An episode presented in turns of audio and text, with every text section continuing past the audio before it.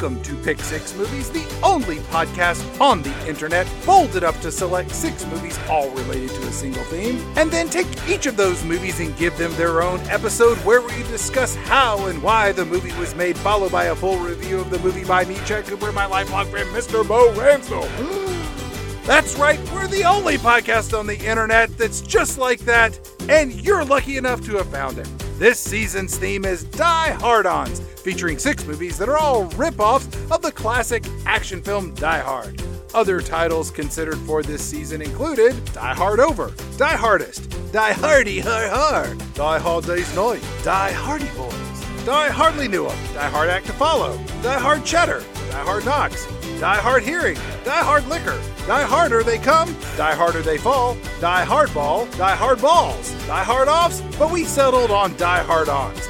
This is episode 5, featuring the film Passenger 57, starring Wesley Snipes, and a county fair. It's got a heaping helping of racism for modern day discomfort. There's lots of 90s era saxophone, and there's martial arts. Also, did I mention that the movie takes place in both Florida and Louisiana? Ho I've got your attention now, don't I? Well, let's not waste any more time getting y'all hot and bothered under the collar, teasing this classic Die Hard ripoff that takes place high up in the sky. Well, except for the majority of the movie that's planted on terra firma next to a redneck heckling you as you try to throw softballs at a bullseye in hopes of dropping this loudmouth jerk into a see through tank full of piss tainted water. Boo! Get in here and give these fine folks some background on the motion picture Passenger 57. Oh, what if we called this season Shitty Die Hard Ripoffs? Is that too on the nose? Die Try Harder? You know? Maybe we do a terrible sequel to this season. It that? Huh? I love wordplay.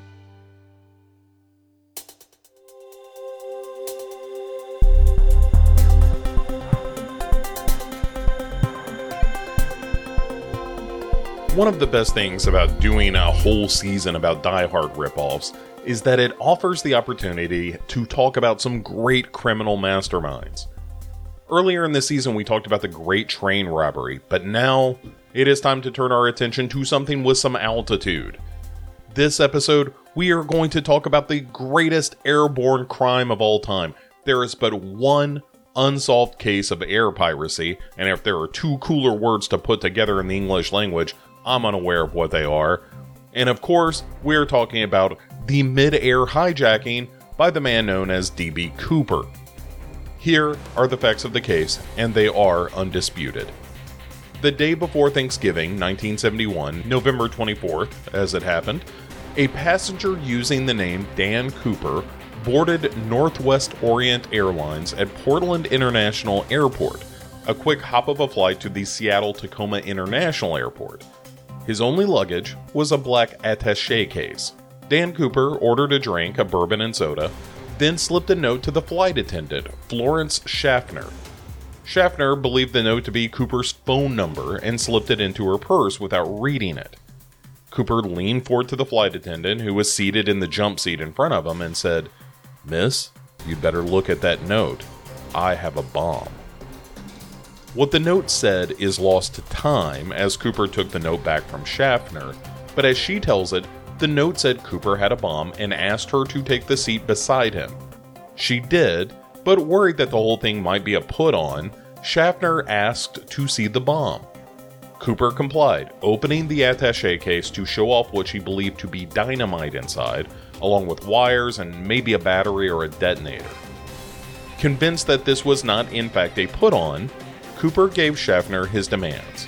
He wanted $200,000, or about $1.3 million in today's money, four parachutes, and a fuel truck waiting in Seattle to gas up the plane. He released Schaffner from her seat beside him, and she went to the cockpit and told the pilots, who in turn radioed Seattle Tacoma International Air Traffic Control. As things ran up the chain of command, the president of Northwest Orient Airlines approved the release of money to the man who called himself Cooper, and who had now slipped on some cool sunglasses, according to Schaffner, and the president also told all the staff to comply with any of Cooper's demands. Another of the flight attendants, Tina Mucklow, provided some more detail on Cooper. He was familiar with the area, she knew, based on his ability to identify Tacoma from the air and having a working knowledge of the drive distance between the Tacoma airport and the local McChord Air Force Base. She also added, quote, He seemed rather nice. He was thoughtful and calm all the time. He even ordered a second drink and paid his tab. He asked that the flight crew get meals in Seattle when they landed. He told Mucklow, I don't have a grudge against your airline, miss. I just have a grudge. Citing a minor mechanical difficulty, the pilot told the other 35 passengers on the flight that landing would be delayed, and they circled for about two hours until the FBI had time to get the money and parachutes for Cooper. There were 10,000 $20 bills, and the FBI took pictures of all of them. The parachutes came from a local skydiving school. And then the plane landed in Seattle, and good as his word, the passengers were released. Before they landed, Cooper had the windows drawn to discourage snipers, and then he met an operations manager for Northwest Orient at the aft stairs, where he received his duffel bag full of money and the parachutes. Along with the other passengers, flight attendant Schaffner also left the plane. The refueling took longer than Cooper expected, and he became agitated for the first time, sending a note to the cockpit stating, Let's get this show on the road. The refueling was complete, and the plane took off with a new flight plan and some specific instructions. They would fly towards Mexico City with the landing gear down, and the cabin would remain unpressurized. When the crew informed Cooper that the plane would never make it to Mexico City with the current fuel, a stop in Reno was agreed upon. Cooper also wanted the plane to take off with the stairs extended, but was talked out of it by the Northwest Orient officials, who explained that could lead to a crash. So he asked Tina Mucklow how to operate the stairs once they were airborne. The plane was in the air around 7:40 p.m., trailed by two F-106 fighters from McChord Air Force Base though Cooper never saw those. The hijacker told Mucklow to move up to the cockpit and to keep the curtain closed. 20 minutes after takeoff, the cockpit saw a warning light appear indicating the rear stairs were being lowered. At approximately 8:13, the crew had to adjust for a sudden upward movement and then continued on to Reno. Upon landing, they discovered Cooper was gone and the FBI swept the plane and found no trace of the attache either. D.B. Cooper, the bomb, and $200,000 had vanished. In the wake of the disappearance, authorities converged on the plane to get as much evidence as possible. Fingerprints were found, though no match was ever made. Cooper's clip on tie and the tie clip were there along with two of the unused parachutes, though Cooper had disabled those by cutting some of the lines to the canopy of the chutes. A description of Cooper was cobbled together by eyewitnesses, resulting in the composite drawing you may have seen a narrow faced man with sunglasses, a face that could be just about any middle aged white guy. A man in Oregon was questioned by police thanks to a criminal record and the fact that his name was D.B. Cooper, while the man in question was cleared of all suspicion, his name stuck. The man who bought a ticket for that flight and leaped from the back of a plane never called himself DB Cooper, only Dan. But the reporter confused the two in his story and the report went wide on the wire services, cementing the hijacker's name as DB Cooper. Specialists then went to work simulating Cooper's jump in an attempt to get some idea of where Cooper might have landed the area near Mount St. Helens was generally considered a good place to start looking, and when air and foot searches of that area didn't yield anything, the hunt widened to every gas station, residence, warehouse, farmhouse, henhouse, outhouse, and doghouse in that area. There were dogs, and I kid you not, submarines used in the search, but after all the effort from everyone from the FBI to local wackos, not a stitch of evidence was ever found as if some higher power decided DB Cooper was meant for myth. When the pilot came forward years later and said that the flight plan used to simulate the drop zone was inaccurate and DB Cooper likely landed further southeast, what traces might have been there were obscured when Mount St. Helens erupted in 1980, covering the whole area with ash. Way back in 2016, the FBI finally announced they were suspending the investigation and opened all evidence to the public. All 66 volumes of it accumulated over 45 years. That's not to say we have no clues as to what happened. In 1978, a placard with instructions on how to lower the stairs of a plane like the one Cooper was on was found near a logging road, suggesting that perhaps Cooper survived the jump. In 1980, an 8 year old kid found three bundles of eroded bills that were later confirmed to be part of the ransom given to Cooper.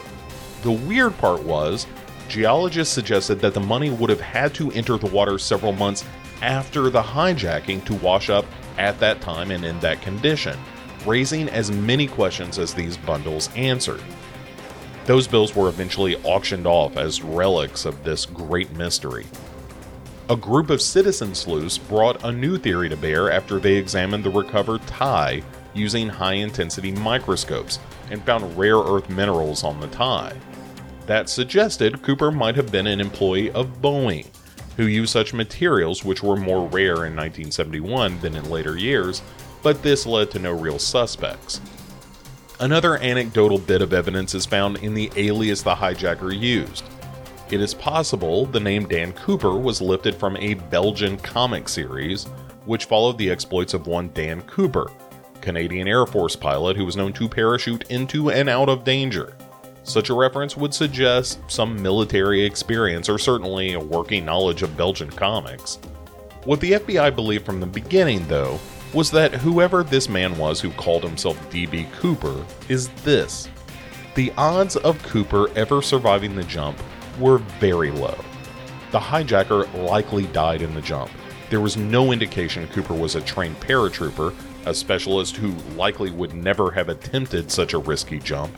It was dark, it was raining, the wind chill was dangerous, and the hijacker jumped, without a helmet, mind you, into terrain that would have been difficult to survive with the onset of winter in the clothes Cooper War. He would have needed an accomplice either on the aircraft or below, and no one has ever been proved to have helped Cooper. The most likely scenario is that the man known as DB Cooper leaped to his death from the back of that plane, swallowed by the wilds of the landscape, never to be seen again. But, but, there is a chance. And that's what makes the mystery of DB Cooper so compelling. What if, one asks themselves, Cooper did get away? What if he survived and trudged down some logging road with the duffel full of money, less a few lost bundles, and went on to live his life in much better financial terms and with the knowledge that he had pulled off the perfect crime? There's an excellent documentary called The Mystery of D.B. Cooper from 2020 I hardly recommend, which suggests four potential suspects. But what the documentary ultimately proposes is that it doesn't really matter who Cooper was. It's the story, the myth that matters. Until some skeleton is discovered suspended in a tree by a parachute, or some other proof is discovered, Cooper will be immortal. A note, an attache case, a duffel bag full of money, and a parachute. Those are the ingredients to infamy. But let's get to a less mysterious airborne heist and solve the mystery of how a movie like Passenger 57 happened. When it comes to making Passenger 57, Wesley Snipes was not the first choice, and it wasn't a cool British adjacent villain with a penchant for timekeeping our hero was up against. The original script was from writer Stewart Raffill, who wrote such 80s landmarks as War Games and The Ice Pirates, as well as Mannequin 2 on the Move. He also wrote Tammy and the T Rex, which is on the shortlist for this show somewhere down the line. Raffill's script began as a much more overt tale of terrorism, with a lead like Clint Eastwood in mind.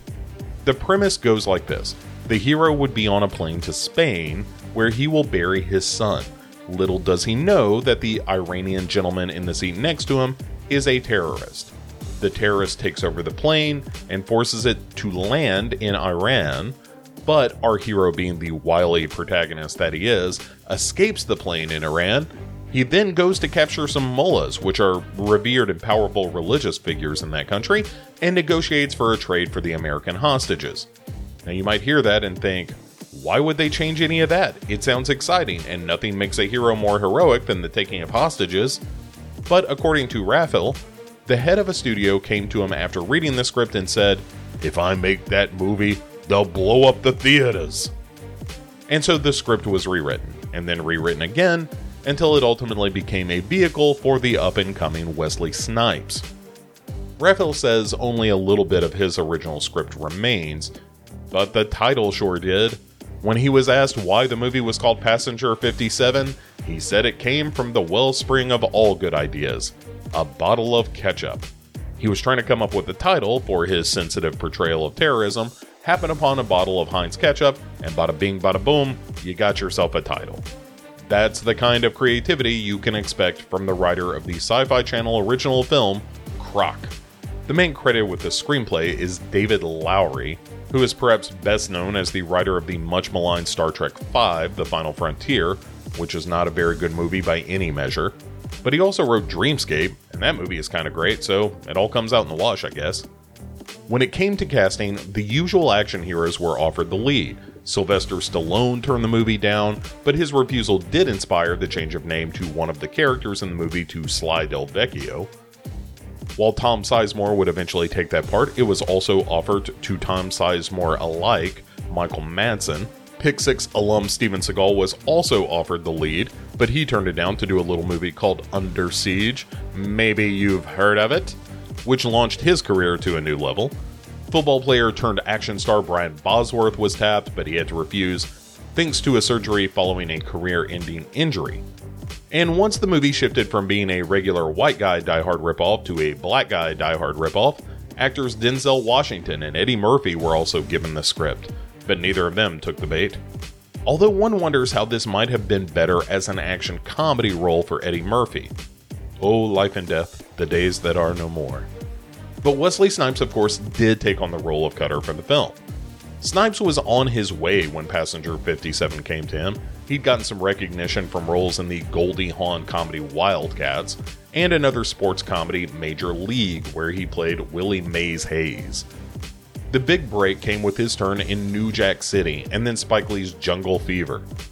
One role at a time, Snipes was making a name for himself. He was a theater and dance kid who also had a background in martial arts, all the ingredients of an action star, really. While he moved to the Bronx, Wesley Snipes' hometown was Orlando, Florida, where much of Passenger 57 was filmed, doubling for its Louisiana setting. While he was there, he spoke at his old high school and gave paid extra roles to the kids with good grades.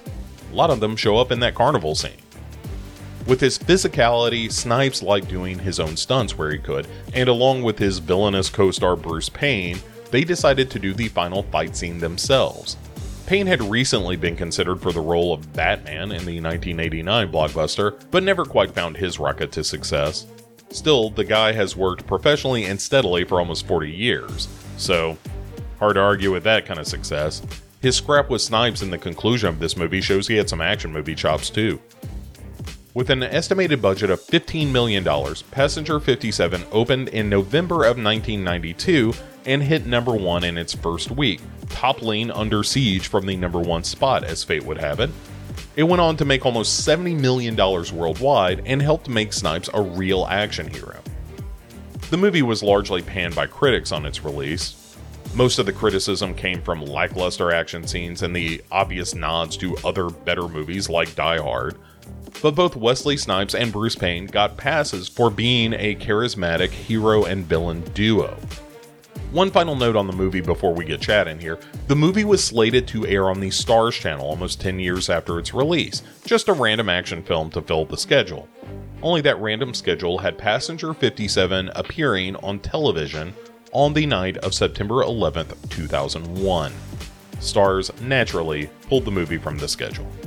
But enough learning, let's get to some burning. Time to bring Chad in for a takeoff into the snarky skies. Ladies and gentlemen, cutters and reins, it's 1992's Passenger 57.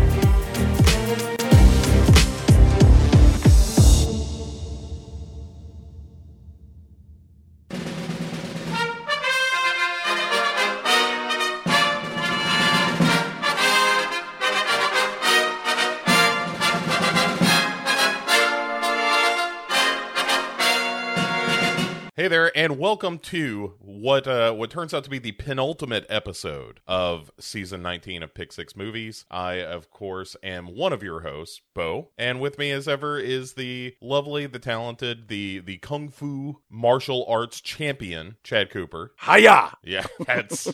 I, I don't know that there's any better way to prove that you are a kung fu martial arts champion than yelling "Hiya" like drunken master. but of course, this season is is called Die Hard Ons. It's been all about Die Hard ripoffs, Mm-hmm. and so we find ourselves washed up on the shores of Louisiana? you know Orlando, Louisiana, Or Miami? Yeah, it, Or- a lot of this was filmed in Orlando uh, because that's where Wesley Snipes lived. I don't think that's why, but I think it didn't hurt. And in fact, I just to reiterate uh, something that I'm sure is going to show up in the introduction to this, it was basically like a school lottery where a bunch of kids from a school that he attended, if they had really high grades and good marks and all that kind of thing, they got to be some of the kids in that fairground scene at the end of this movie. And, you know, I guess that's something for education. I mean, the rewards for education are so slim in this country anyway. I'll take a personal pan pizza for pretending to read a book any day. I don't know, man. Being able to say, like, I was the kid that got shoved out of the way in Passenger 57. Not bad. But yeah, so this is Passenger 57. It's uh, Wesley Snipes, one of his early action roles. Uh huh. And it is as die hard a ripoff as you could want. I think this could also fall into a season of movies that ripped off the Rambo series, but I'll touch on that a little later. Okay. The one thing I will say about this, just in the upfront, before we talk about anything else, I like Wesley Snipes a lot. I'm a big fan of, uh, especially that first Blade movie. I think he's really, really entertaining. He's a charming guy and actually knows some martial arts. And I'm not saying that this movie is a martial arts extravaganza, but I like the fact that he seems to be at least confident in what he is doing especially compared to something like Under Siege 2, where I know that Steven Seagal like had all these martial arts schools and that kind of thing. Uh huh. But it all looks made up when he does it. But there's like a moment in this movie where Wesley Snipes like blocks a dude's punch with his knee and then kicks him in the face. And like mm-hmm. that looks like a thing that people might do as opposed to Steven Seagal grabbing a guy's pinky and pulling it backward. He's like, owie, ow, ow, ow, ow, ow. right. Like, oh, I'm going to give you noogies. Sure, this movie would not be on this show if it were really good. But as far as some of the Die Hard movies that we've covered, not the worst. It, it's got some moves. The only Wesley Snipes movies I remember seeing are White Man Can't Jump, To Wong Foo. I remember seeing him in Rising Sun because I'd read that Michael Crichton novel, and that Mhm. was unexpected casting in that film. Yeah. I never saw any of the Blade movies. Oh, the Just- first blade's real good. I, I'll take your word for that. Uh huh. And then he's popped up here and there recently in some smaller cameo roles. But, you know, to your point, I, I, ain't- I got nothing against him. He was never really a big draw for me. And in a movie like this, it's kind of paint by numbers because it's a Die Hard knockoff. Yeah. Yeah. and I'd never seen this movie until recently when you pitched it as an episode. So it was new to me. All right, I'll tell you the key Wesley Snipes movies if you want to really fall in love with this guy. All right, let me throw away my pen so I can't write these down. Obviously, New Jack City. Is oh, wait, I have seen New Jack City. Right, I forgot about that one. Okay. and uh, Demolition Man. He's great. Did in, I see that? He's great in Demolition Man. I don't think I saw that, but I worked in a bar that had the pinball machine, so I feel like I got the gist of the movie. I can't believe you. That is a movie that will definitely pop up on this show at some point because it's not good exactly, but it's kind of amazing. And he plays a character named Simon Phoenix, and when he kills somebody, he'll say uh, little quippy lines like Caw, Simon says die. It's all right. it sounds great for for this show. It is one of the weirder Sylvester Stallone performances as well. And a return of Sandra Bullock. All right, ladies and gentlemen, much like Elvis Costello waving off in his Saturday Night Live appearance and then pivoting to Radio Radio, it turns out this episode is going to be just nothing but Demolition Man. oh God! And I know that you haven't seen it, but that's okay. Just sit down and relax. So what happens is Sylvester Stallone. I'll just giggle and go, mm-hmm, mm-hmm. Yeah. He's trying to save uh, an entire building of school children from Simon Phoenix, who has the whole building rigged to blow. But before he can save all these children, Simon Phoenix sets off the bomb, and then he gets put in suspended animation because I don't know. I guess he's somehow responsible for the death of all these children. So Sylvester Stallone then goes into the future like Buck Rogers. All of this is exactly what happens in Demolition Man. Oh, you know what? That's why they had a naked Sylvester Stallone in all those Planet Hollywoods. That was from that movie. Yeah. right? Oh, yeah. He's, he's all curled up in the fetal position. Yeah, I remember that. Yeah, yeah. Carved out of stone. That son of a bitch. yeah. So anyway, just a, a little. We'll put a pin in that because we will definitely circle back to Demolition Man. But the, the, Sylvester Stallone not in this movie. No. Much the worse for it. There is a character named Sly, but we're not going to talk about him because he's played by Michael Madsen, and that's all I know him as. Tom Sizemore. Sorry, Tom Sizemore. It's a direct reference to Sylvester Stallone, who was originally offered the part in this movie. And he said no. yeah, he was like, "Look, uh, I think I'm just gonna go hang out on a mountain or something. I don't know, all this flying and going to carnivals. No, thank you." anyway, let's get into this thing. It has one of the things you love best, which is a really long opening credit sequence. Yes, it does. Way too long of an opening credit sequence. It's almost like a James Bond type opening, but instead of sexy women silhouettes, we get like these duotone contents of some beat up backpack belonging to a guy who's peddling dime bags circa 1995. The music is great. There's a, a lot of funky bass. Yeah.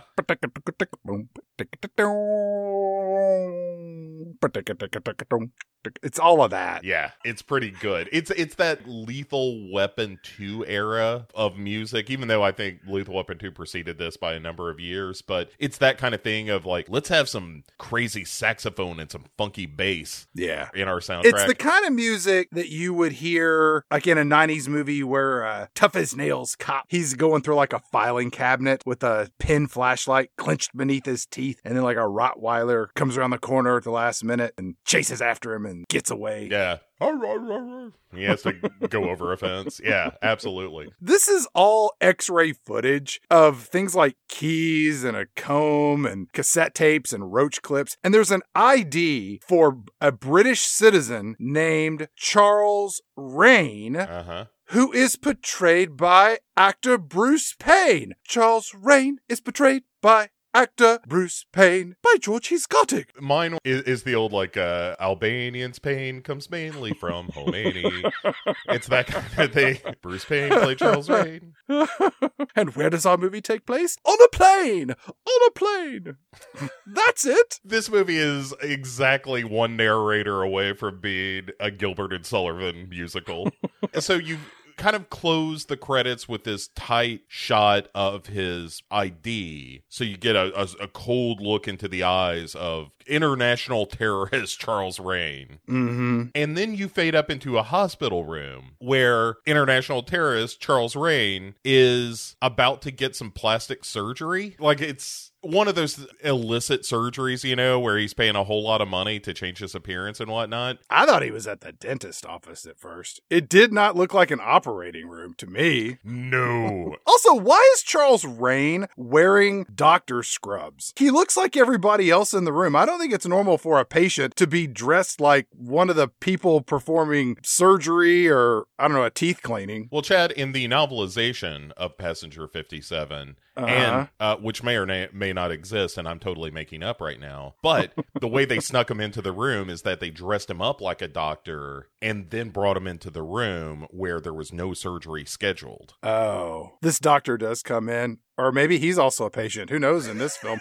And this possible doctor says, uh, Mr. Rane, would you like to have one last look at your face? And Charles Rane says, I never live in the past. And then this anesthesiologist leans in with a mask for Charles Rane's face and he grabs her hand and he says, No, thank you. He's got such good manners, this one, with his pleases and thank yous. And the doctor is like, Well, don't you want something for the pain? And he says, There will be no pain.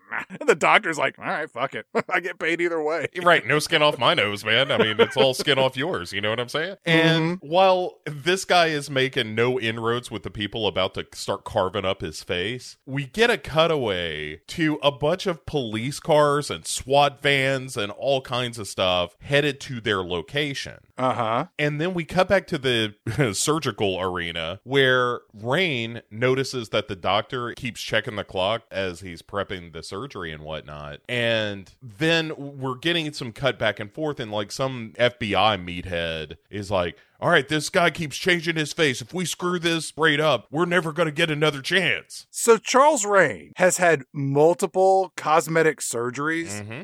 And whatever they're about to do in this butcher shop will be so intense that once complete, no law enforcement will ever be able to find. That's right. It's much like the surgery scene from the Batman 89 where the Joker sees himself for the first time. Give me the mirror. We go back to the surgery dentist office, and Rane looks up at the doctor and he says, Tell me, doctor, what time is it? And he says, It's time for you to get a watch. Burn.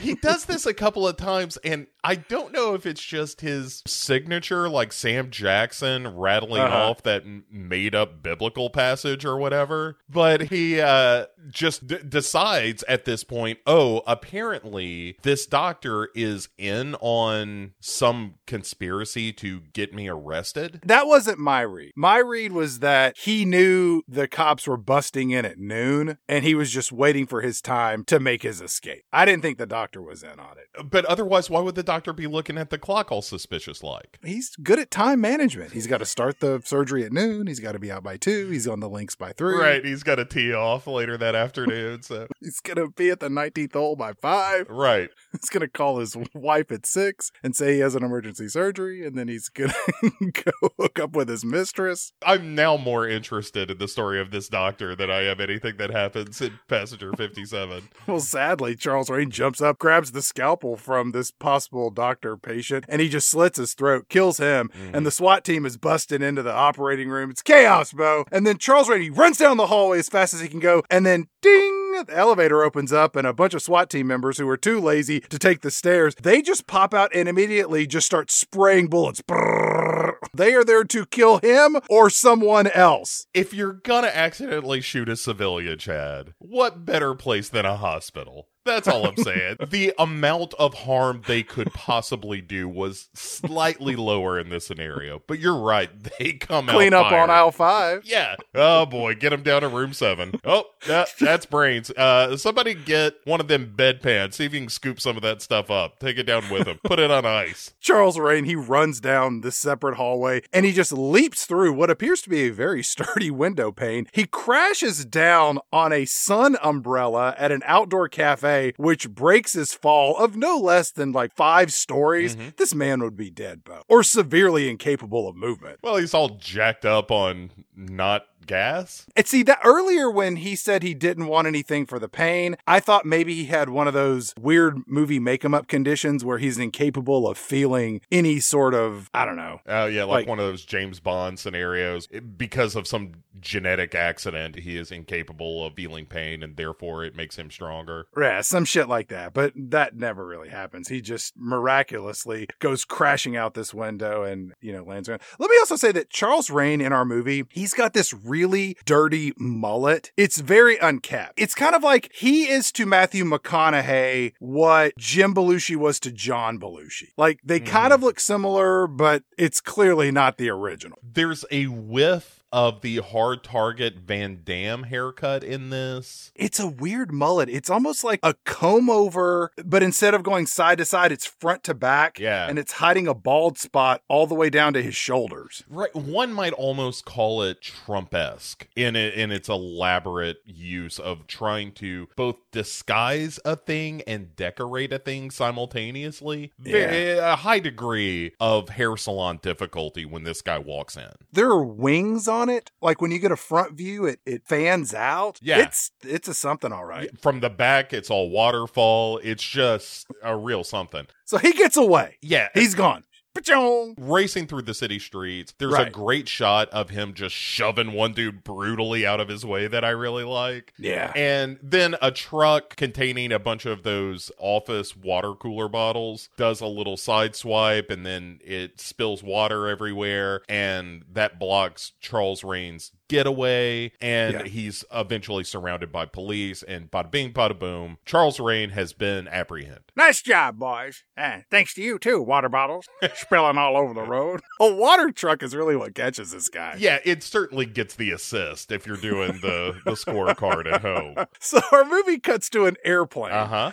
With a lot of 90s era cliches of fashion and hairstyles aboard. And we meet a stewardess, or flight attendant as she prefers to be called. Her name is Marty with an I, walking along. And then we see our movie's hero, Bo, Wesley Snipes. And he's sitting in the aisle seat of two seats on the right, leaving the open seat next to the window, which if I was him, Bo, I would take the window seat because one, I like to look outside and see if I can spot UFOs. Mhm. And two, if I'm on the aisle seat, I'm always afraid I might get crop dusted by somebody on the plane with a nervous stomach. Ew. I am a window seat person myself, but I appreciate if you're going to conduct acts of terrorism, and I'm not saying you should. I'm saying No. if you do, then aisle seat is where you belong. It's just the freest range of motion.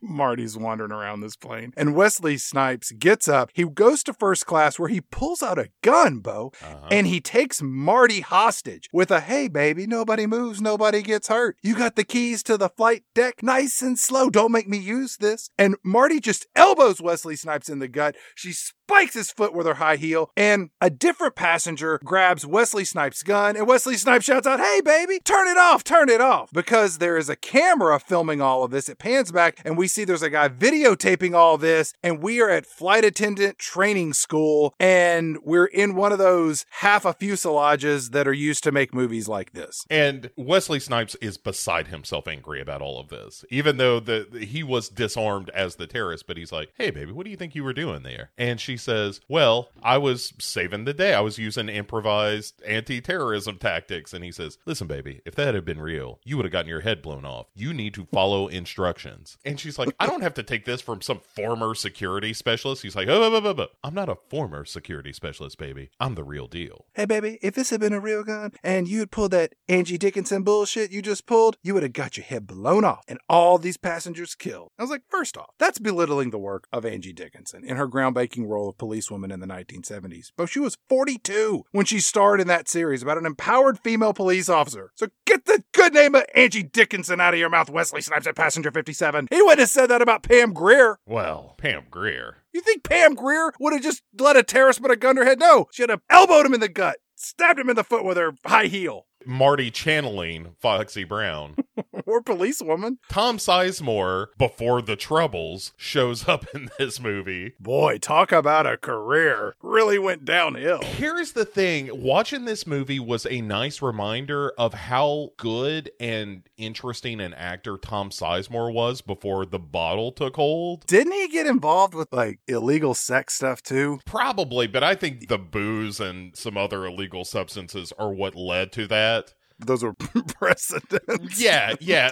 to other other felonies. Yeah, because nobody ever said I would have made better decisions if I'd been drunk, and that's Tom Sizemore's problem. And much like Michael Madsen, the, but they're kind of of the same cloth in the sense that they both had these really promising careers and then just nosedived because of substance abuse problems. And it's really unfortunate because they're both good. You know, I watched mm. those Kill Bill movies just recently, and Michael Madsen, it kind of heartbreaking because you see the future that could have been ahead of him, but then you realize like, oh, he's just doomed to a bunch of bad B movies. This is a hand to God, this is true. A script I had written is getting kind of shopped around right now, and they're trying to attach some talent to it and that kind of thing. And one of the names that came up was Michael Madsen because he does lower budget films. The problem with Michael Madsen is that you have to get a handler also, which is just somebody that you hire to make sure that he gets to and from the set without drunkenly running someone down. Right, like you do with a bear. Very similar. And I don't know that Tom Sizemore is in the handler category, but it's the same kind of thing where you're like, oh, that is so sad because you're such a good actor. What is wrong with people who make movies and television that you would hire? That he's not that good. He's not so good that it's like we're going to hire this guy and we have to hire someone to wake him up, drag him to set to be in movies. There are billions of people on planet Earth. You're telling me we can't find one person to play this gruff asshole? Right, but when you're trying to get money for a movie, you're looking for names that a producer might recognize. Even still, man. I don't disagree with you, but the reality of it is, hey, Michael Madsen is somebody that people have heard of, and so in some cases you're willing to. There are other people people have heard of too. right, right, right. that, that are raging alcoholics or sexual deviants or coked up wackadoos. Which I'm not saying any of the people we've talked about are any of those things. I'm just, why would you do that? Because every actor is a coked up alcoholic wackadoo. That's just the sad reality of it. But why is that the only profession where you turn a blind eye to that? No one is like Ernie's a hell of an accountant, but the problem is he's got a real bad coke problem. He doesn't come into work till two. He beats his wife. He's totaled cars, too many to count. Mhm. But I'll tell you what, he makes the books clean. You mean like Tiger Woods? You know, like it, it- acting isn't the only profession where it's allowed. It's just entertainment and famous people in general are kind of given more of a pass for that. But to your point, yes, if you are just Jim the mechanic, yeah, that behavior is not going to be tolerated. But if you are perceived to have some skill that other We, people we, don't we gotta have, hire Jim. He's the best at rebuilding starter motors. But here's the problem: you're gonna have to get a handler right? Yeah, to make sure he gets to work and stay here all day to make sure he doesn't start any fights with his coworkers. If we want to talk about the problems of late stage capitalism writ large, that's where we're headed. But yeah, anyway, so Tom Sizemore shows up, handler or not, and is like, "Hey, come on, pal, you got to take it easy on her. I think you know she was just doing her job." You know, she reminds me of she reminds me of that Lisa. Sorry, I didn't mean to bring that name up, but she really reminds me of Lisa. Sorry, I said it again. Yeah, Hey, by the way, I got a job that I think you might be interested in. I'm working for this new airline, and uh, they need somebody to come in and head up their counterterrorism unit. Like, what? Right. Here's the thing. This is the the height of presumption, Chad. Not only is he offering this job to Wesley Snipes, he has set up a meeting Mm-hmm. with the guy who owns this company and it just says like hey wesley snipes i hope you're going to show up because if you don't i'm going to look like a real asshole He goes on to say, Look, I know you don't want the job, but you know what? Do me a solid and take it, you know, because I know how much Lisa meant. Ugh, there I go again, bringing up that Lisa. All right, look, I know Lisa was important in your past, and that's why you're so emotionally broken and distant, but come on, Wesley Snipes, take this job. Help me out. Come on, Wesley Snipes. The other thing that this sets up is a long string of scenes in this movie where Wesley Snipes is the most ungrateful friend in the history of friendships. Not only does he begrudgingly say he might be at this meeting if he has the time. Mm-hmm. At no point in this movie does he ever just look at his friend and say, Thanks. Thanks for being there when I was going through all this stuff with my wife, who, uh, our girlfriend, or whoever Lisa was. I'm not sure that we get. We don't find. I think it's his wife. No, thanks for being a friend. No, thanks for helping me get this job. No, thanks for looking out for me and trying to get me back in the game. None of that. It is just constantly like, boy, I'll tell you what, Sly, if you get me in trouble one more time, I, I can't wait to take this job just so I can be here to make your life miserable, baby. And you're like, what? Is Sly, aka Tom Sizemore, just the most masochistic friend on planet Earth where the only way he can get enjoyment out of this relationship is to have a friend that is constantly cruel and dismissive of him? We cut to a prison that looks like it's on the set of Ernest Goes to Jail. And Charles Rane comes walking in and he gets catcalled by all the other prisoners who want to have violent sex with him. Charles Rane makes his way into a cell where he meets his attorney. And this attorney says, Hey, they're taking you to Los Angeles. You know, they got the death penalty there in California. And they have a witness that says you're responsible for two airline bombings in the past year. Boy, you sound like you're in trouble. you should probably get a pretty good lawyer. I mean, uh, thank God you got me. So this attorney tells him Look, I got a great idea. I know that they've got this witness that can prove that you did at least two plane bombings. Right. But I think we can get you off if you claim insanity. And given your childhood, we think we can make this stick. At which point, Rane grabs this attorney by the back of the head and cracks his skull in the table a couple of times. Yeah. And says, I told you never to mention my childhood. Now, hmm. to prove that I am not insane, I'm going to put you in a chokehold. I want you to repeat the words Charles Rane is not insane. Again, again.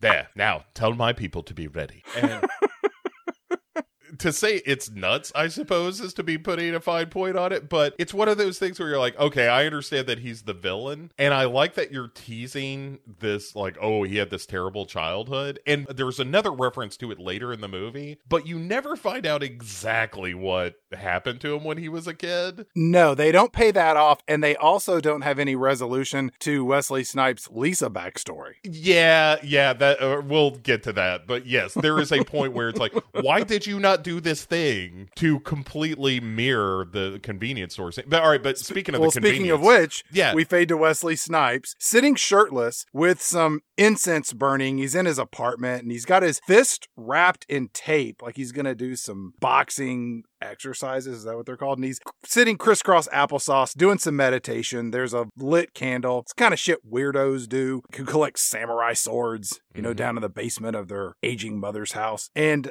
the movie fades to black and white, and we get some footage where we're in this little bodega or mom and pop convenience store, and Wesley Snipes is kissing on his wife slash girlfriend slash mistress. One assumes this is the aforementioned Lisa. hmm And as they're shopping through this convenience store, they're kind of teasing each other, like, "Hey, baby, what snacks you want me to get?" And she's like, "I don't know. I'd get some Pringles or something." You know, Pringles aren't really potato chips. They had to be advertised as potato crisps. You know, you can put two of them together and make a duck bill. I mean, that's know. that's my favorite thing. I still find it funny. I haven't advanced that much. And a, a ne'er do well comes in off the streets. And says, Merry Christmas, motherfucker! Right, is sticking the place up. Wesley Snipes pulls his gun, and when the thug sees this, he grabs Lisa Uh-huh. and puts a gun to her head. Yeah. And at which point Wesley Snipes kind of raises his arms, is like, "Hey, hey, it's cool, baby. You don't have to do anything. I'm not gonna try to stop you." And the guy says, "You shouldn't have tried before," and shoots this woman in the fucking head. Yeah, he kills her. Yeah, And then he dashes out the front door, and then Wesley Snipes shoots him multiple times. And Wesley Snipes rushes over, picks up Lisa and what's left of the brains that were in her head, and he just weeps openly, holding his dying wife, girlfriend, mistress. Maybe around Christmas time. Well, one presumes either that or the guy holding the place up was just so cracked out he had no idea uh, what holiday. Merry Harbor Day, motherfucker! So Wesley Snipes is officially emotionally scarred. Absolutely. So in this scene, Wesley Snipes does exactly as the bad guy instructed him. Mhm. He grabs Lisa as a hostage, puts a gun to her head, and then Wesley Snipes follows his instructions, which, if we go back to the training that he gave to Marty with an eye earlier, that's what he told her to do. He was like, if a terrorist takes you hostage, you do everything he says. So what is it? It clearly didn't work here. I think the implication is if he had never pulled the gun to begin with, that if he had just capitulated from jump, then she might still be alive. Oh. Instead of, oh, I pulled a gun. Oops. Sorry about that. No, you're in charge. You're the man. That maybe he would have not shot her, but whatever. Then we cut to Wesley Snipes driving his fancy red Corvette to this lunch that he has deigned to attend. We get some nice, smooth saxophone jazz here t- as well. Oh man, the the score to this movie is all right. I will stand by that. And so he shows up to this lunch with Bruce Greenwood, the CEO of this airline, Atlantic International, International Atlantic, something like that. Bruce Greenwood is a man who's gotten better looking with every day of his life. No kidding, man. He is a silver fox these days. He looks great. Like, and he always seems to be playing the president of the United States. Even when he's a CEO, Like in this movie, it's like president CEO. Wesley Snipes is given his bona fides and so forth, and Bruce Greenwood is, is like, all right, well, listen, I'm gonna go meet the board of directors here soon. I'd like you to come with me, Mister Vice President. Hey, baby, what'd you say? He's like, that's right. If the board of directors agrees to this hire, you are going to be the vice president of terror counterterrorism or something. Like, I don't really know what job it is that Wesley Snipes is being offered. Tom Sizemore leans over. I told you it's a pretty good job, huh? What am I doing again, baby? And he's like, well, I don't know. I don't know what I do, honestly, Wesley Snipes. Is, it's great. I get paid these enormous sums of money, and I have absolutely no idea what my job description is. So Bruce Greenwood invites Wesley Snipes to come to Los Angeles to make everything official. So we cut to Wesley Snipes walking through a pre 9 11 security checkpoint at this airport where this female security agent says, I have to check you for myself. And she pulls out her the metal detecting wand and she scans it over him and like gets real close to his dick. And it's like beep beep. And then there's more conversation about Wesley Snipes, you know, engaging with other people who are black and it's a black thing and how he and Tom Sizemore are brothers. It's all uncomfortable white guy, black guy banter. This is the hey, aren't we living in a post racial society kind of 90s Uh-huh. vibe? But to this movie's credit, it does kind of nod at a lot of subtle racism that happens in this movie that I like. Here's one thing that bothers me. After he goes through security, then they both go over to the ticket counter, which is completely back. And this Yeah. movie is riddled with continuity errors. Oh, sure. Look, we're here to have a good time, not pay attention to the details, Chad. But this is another long scene where Tom Sizemore is very much trying to tell this friend of his, hey, I want you to go out there. I want you to be yourself. You're going to be great. I'm really happy that you've got this opportunity and that you're getting back in the game. And Wesley Snipes looks like he just wants to punch this guy in the face the entire walk from security to the ticket counter to the gate. Right. And this is the point where he says, Listen, baby, the only reason I'm going to take this job is to make your life hell. And you're like, What? Why on earth would you take a job out of spite for the one person that offered the job to you? That seems really backwards. Before Wesley Snipes leaves to get on the plane, Tom Sizemore says, uh, Hey, I I got a big surprise for you. Call me when you reach Los Angeles. I want to hear all about this. Yeah, there's no payoff to that either. There is no indication. I think it's in reference to Marty, right? That Uh, she's on the plane. Because he it? was there when she stabbed Wesley Snipes in the foot with her high heel. So Tom Sizemore is the head of counterterrorism and is so in the weeds with his job he knows what flight attendants are on a flight. Well, they only have one plane, Bo. Oh, fair enough. All right, well that does make it easier.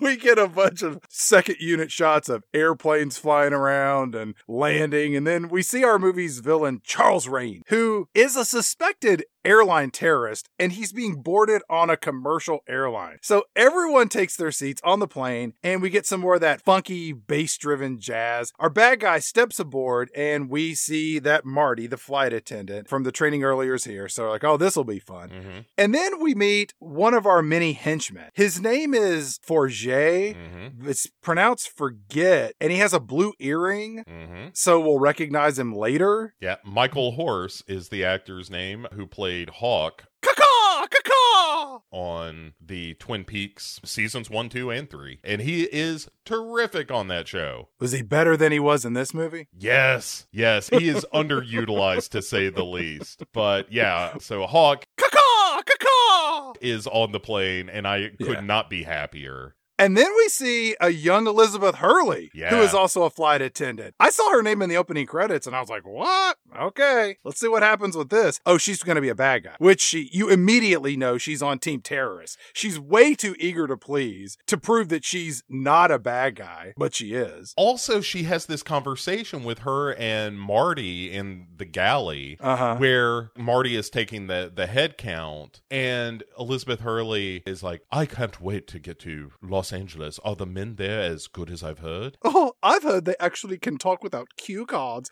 Is that true? I love your blouse. Look at your earrings. You're adorable. We should be best friends forever and ever. And she makes a comment about, you know, some people say my accent makes me sound cold and heartless, like a villain. and Marty's like, no, no, no, you sound fine. Wait, what was that about a villain again? Nothing, nothing. There's also a bad guy named Vincent who's a baggage loader. He's going to show up later. Yeah. And so there's there's a bit on the plane where there's a kid uh, before they take off. Uh, this kid's aiming finger guns at Rane and the FBI agent in the seat behind him. Uh huh. And Rane is like, hmm, hmm, little children, so delicious. And he does uh, uh, some finger guns back at him, but it shows off his handcuffs. And the kid gets like real, oh, oh my goodness, that guy's a bad guy. Yeah. When Marty's walking around and she's doing the count of the people on the plane, you know, she's like 23, 24, 55, 56, and then she's 57. And passenger 57, Bo, is none other than the guy who she stabbed in the foot with her shoe the day before, or last month, or six months ago. I have no idea how time plays out in this. And it's Wesley Snipes, and he's reading The Art of War, Mhm. which no, he isn't. Every hero in the 90s had a copy of Sun Tzu's Art of War somewhere in the movie. It was on a shelf, they were reading it in their back pocket, something, because we all thought that's what made you super smart if you were a hero. Well, he just finished Zen and the Art of Motorcycle Maintenance. right. He's getting all his Buddhism from the best sources. After this, he's going to tackle the Tao of Pooh. Oh, you know what? Not a bad book. I prefer Zen Mind, Beginner's Mind. That's really the best of uh, the lot, but Tao of Pooh is not terrible. So Elizabeth Hurley is wandering the aisles, or asking for uh, food orders, and the FBI agent after he leaves is like, "Boy, it, she's a real hotsky McTotsky." Hey, looks like I just found my next ex wife, am I right? it's one of those like, that Veronica Vaughn is one hot piece of ace. If you know what I mean. like, why is this FBI agent like making bro jokes with the suspected terrorist? you keep it professional. What is this? A midnight run? The FBI agent does ask Charles Rane, So, uh, is your dad alive? I heard uh, he made your childhood kind of terrible, and that's why you're such a violent criminal. And Charles Rane says, My father died violently on the toilet, surrounded by wolves, reading the Holy Bible as my mother watched on Christmas Eve as I killed him. oh my goodness.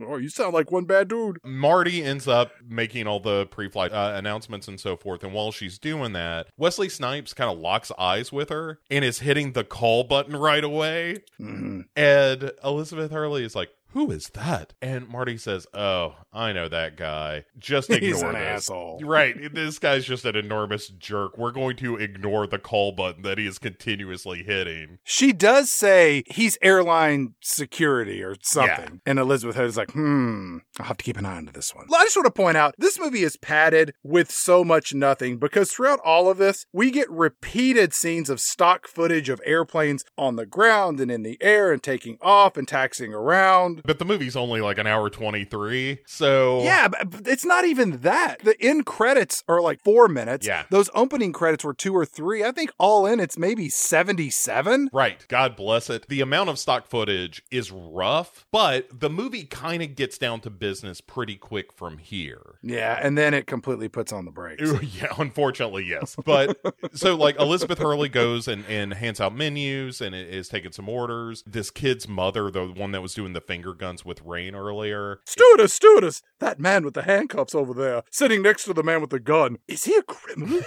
Is he a danger to my precious little Trevor here? Trevor, get your finger out of your nose. Get your hands out of your pants. I said get your fingers out of your nose. and the kid is like, Boy, I'm gonna shoot that guy with my fake gun if he causes any trouble, and he can't hurt me because I have a Dakota ring that stops all viruses and bullets. And spiders, but I left it at home.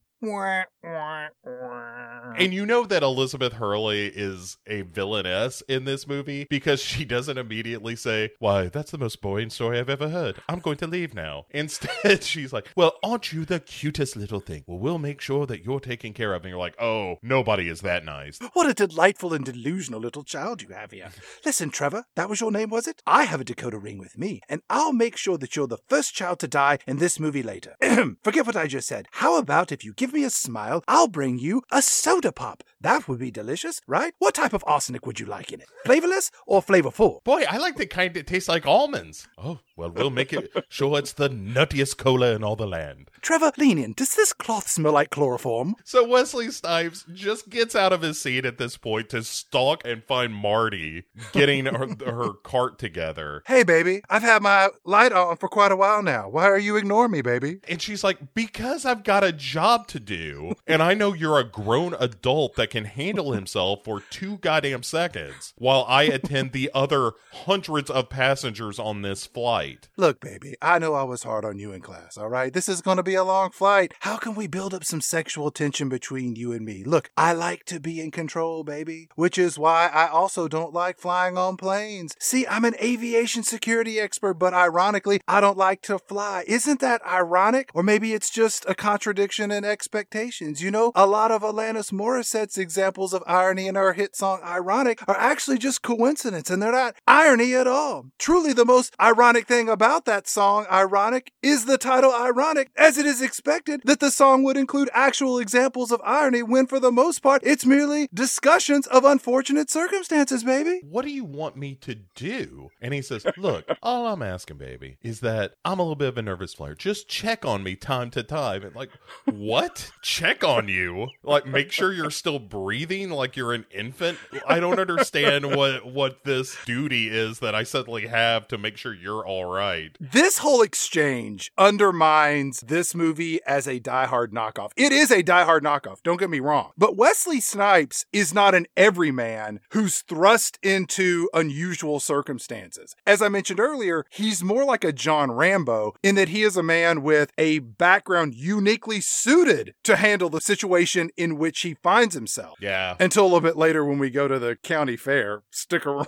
loyal listeners. So there's a bit with Elizabeth Hurley and Charles Rane where like she's going to grab orders for food and uh-huh. the FBI agent says, I'll have the chicken. And tomato juice, Bo. Yeah. That's what he orders to drink with the chicken dinner.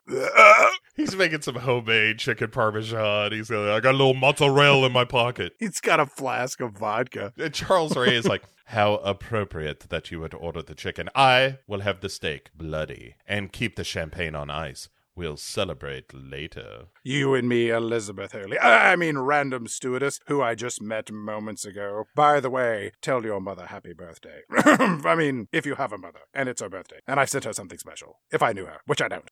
Stranger. Immediately, we know that these two are in cahoots, as uh, police say. This guy is full on doing a Hans Gruber impression in this movie. yes, As- to tie it back to Die Hard, it's eerie how much he is doing Hans Gruber, just with a mullet in place of the beard. They just sort of spun the facial hair around a bit. it's Hans Gruber by way of Hannibal Lecter.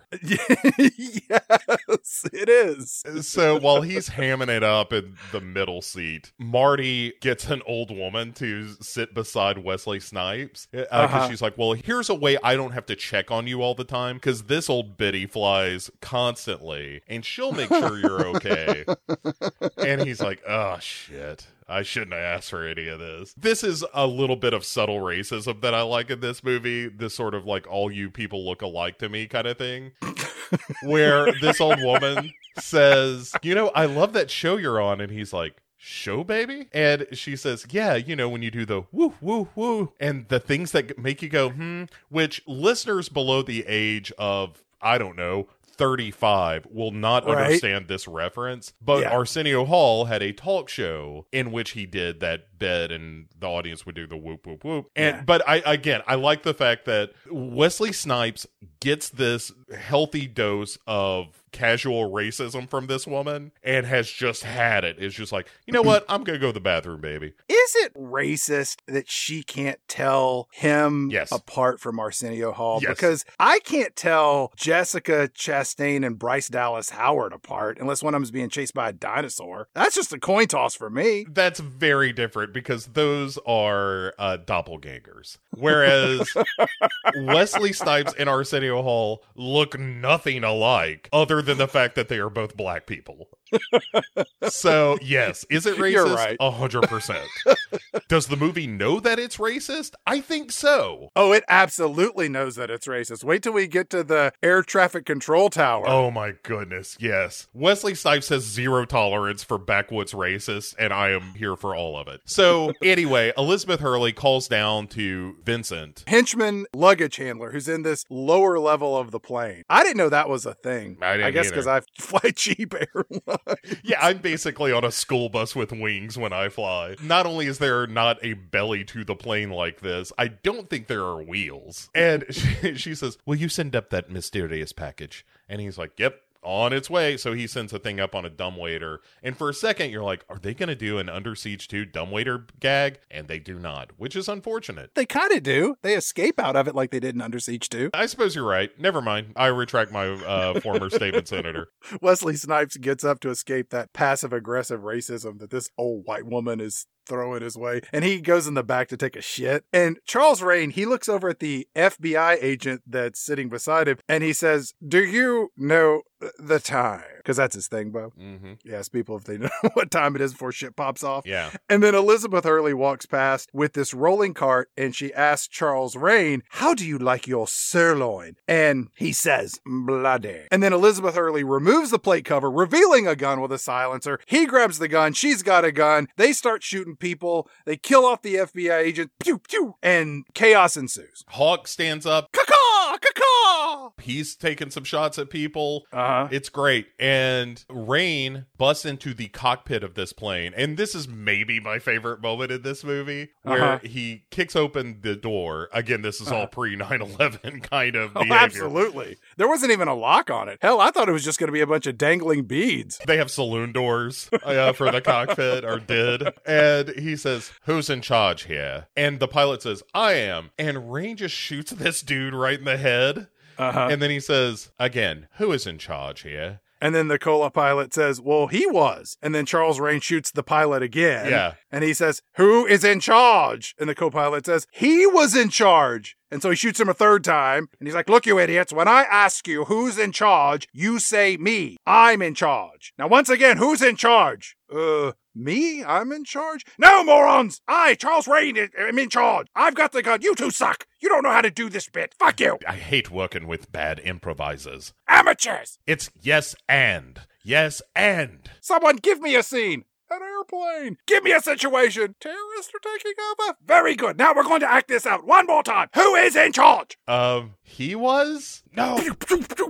Damn it. All right, land this plane, preferably in Chicago. Let's get some Second City members on here. There is chaos on the plane ensuing, and Rane gets on the PA and is telling the passengers, you know, I have taken over this plane. If you cooperate, you will be fine. If you try to be a hero, you will be shot. Henchman Hawk is left in the cockpit to keep an eye on all of the pilots and make sure that they don't try anything funny. Uh huh. Wesley Snipes, he's still in the bathroom taking a dump and avoiding microaggressions of this racist old woman. And he hears all this going down. He's like, oh shit, terrorists have taken over the plane. And he peeks out of the toilet. And then, Bo, we suddenly meet a new henchman that we've never seen before who has a glorious curly mullet. And Wesley Snipes, he closes the bathroom door, then he opens it up and he sticks his credit card in this phone so that he can make up like a public phone call. And there's a wireless phone receiver, so he pulls it in the toilet to call for help. And all of this is not suspenseful in any way. No, no. And if the plane were haunted,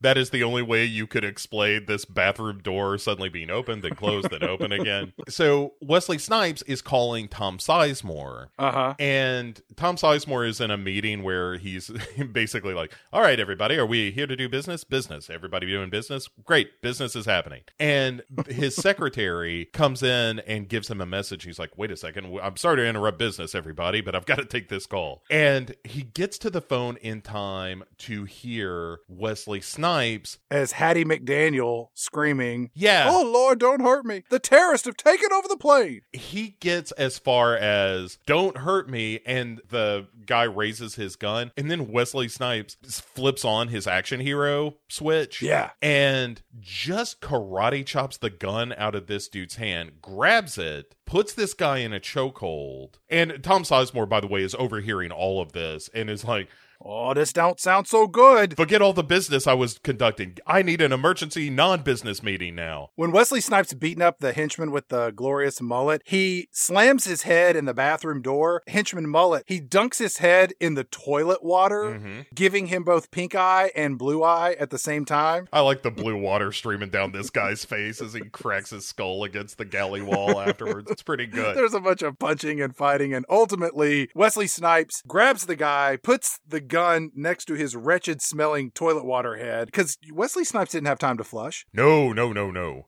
I don't know if it's pee water or doo doo water. Well, that's why they call it poo pee, because it's poo and pee. Ew. Yeah, you learn something new every day. I, I think that's in the OED. Wesley Snipes appears with this guy in his grasp from the cockpit area. Well, not to be outdone, Charles Rane takes Marty hostage. This is so stupid. It's like the start of the movie, Bo. That's how the movie started, remember? So Rane it decides to give up Marty as a hostage at a certain point. Well, at first, Wesley Snipes says, Hey, baby, drop the fucking gun or your friend dies. And Charles Rane says, I have no friends. And then Elizabeth Hurley, she shows up and she has a gun pointed at Wesley Snipes. Right. But she doesn't have a hostage. So that's where Charles Rane throws his hostage, Marty, over to Elizabeth Hurley. And then he takes a new hostage. So everybody's got a hostage and everybody's got a gun. So Rane says, What is your name, hostage of mine? Uh, uh, Douglas, Douglas Brain Splatter, sir. Hmm, interesting. Tell me, Douglas, are you a married man? Yeah, I've got a daughter too. That's very good. So, would you like to see Douglas's his brain splatter, just like his last name? Wait, what? Oh, I don't like the sound of that. And Wesley Snipes, much like in the flashback, gives up his gun. He's like, all right, baby, it's cool. I'm not going to try to get in the way. And then Rane is like, hmm, no. You won't. And then just shoots this dude, shoots the, the guy that Wesley Snipes had, the long haired thug, and after shooting Douglas in the head. So he he has killed Douglas Brainsplatter Uh-huh. and the henchman who he said I I hate disappointment or whatever. That guy is now dead, but it does allow time for Wesley Snipes and Marty to escape to this galley elevator that they then take down. We do get a little black and white flashback here to remind us that this is all like Lisa's tragic death in that convenience store earlier. Remember 10 minutes ago in the movie, one of the more quick knee jerk flashbacks that you're going to see in cinema. Like, hey, remember that scene you just saw? You show me black and white footage of a convenience store, I'm thinking about clerks. right. I wasn't even supposed to be here today, and now I've been shot. How is he making a Clerks 3?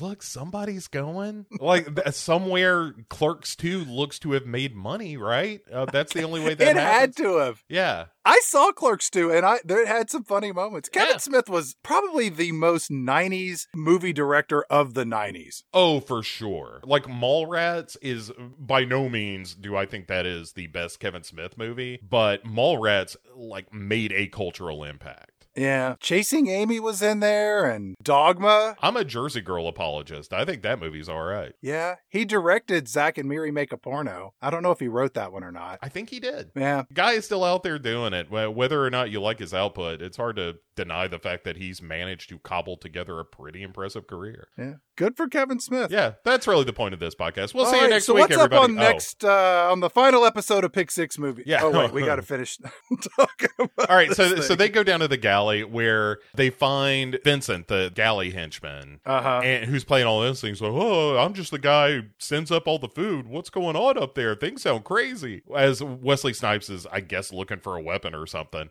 He says, you know, I think we ought to just do what Mister Rane wants. And Wesley Snipes is like, wait a second, how did he know his name, baby? And then he turns around and Vincent is there about to fight, and then they scrap as well. Vincent has a knife Yeah. in his boot or something. He pulls it out. And watching these two fight, it's I reference this a lot because the most uneven fight in cinematic history was when Tom Cruise fought Wilford Brimley in The Firm. I can't think of one that was more uneven. Yeah. But this comes pretty close because this guy Vincent, he's a short, his hair's receding. He he clearly does not look like a guy who's going to be able to take a punch, let alone throw one. And the fact is, Wesley Snipes delivers his trademark line of gotta go, gotta go, which he never says again, and I'm not sure what it means here. But Mhm. he kicks this guy in the chest so hard, it punches him through through a door in the belly of the plane. I don't know if that means the kick was really hard or the door was really cheap.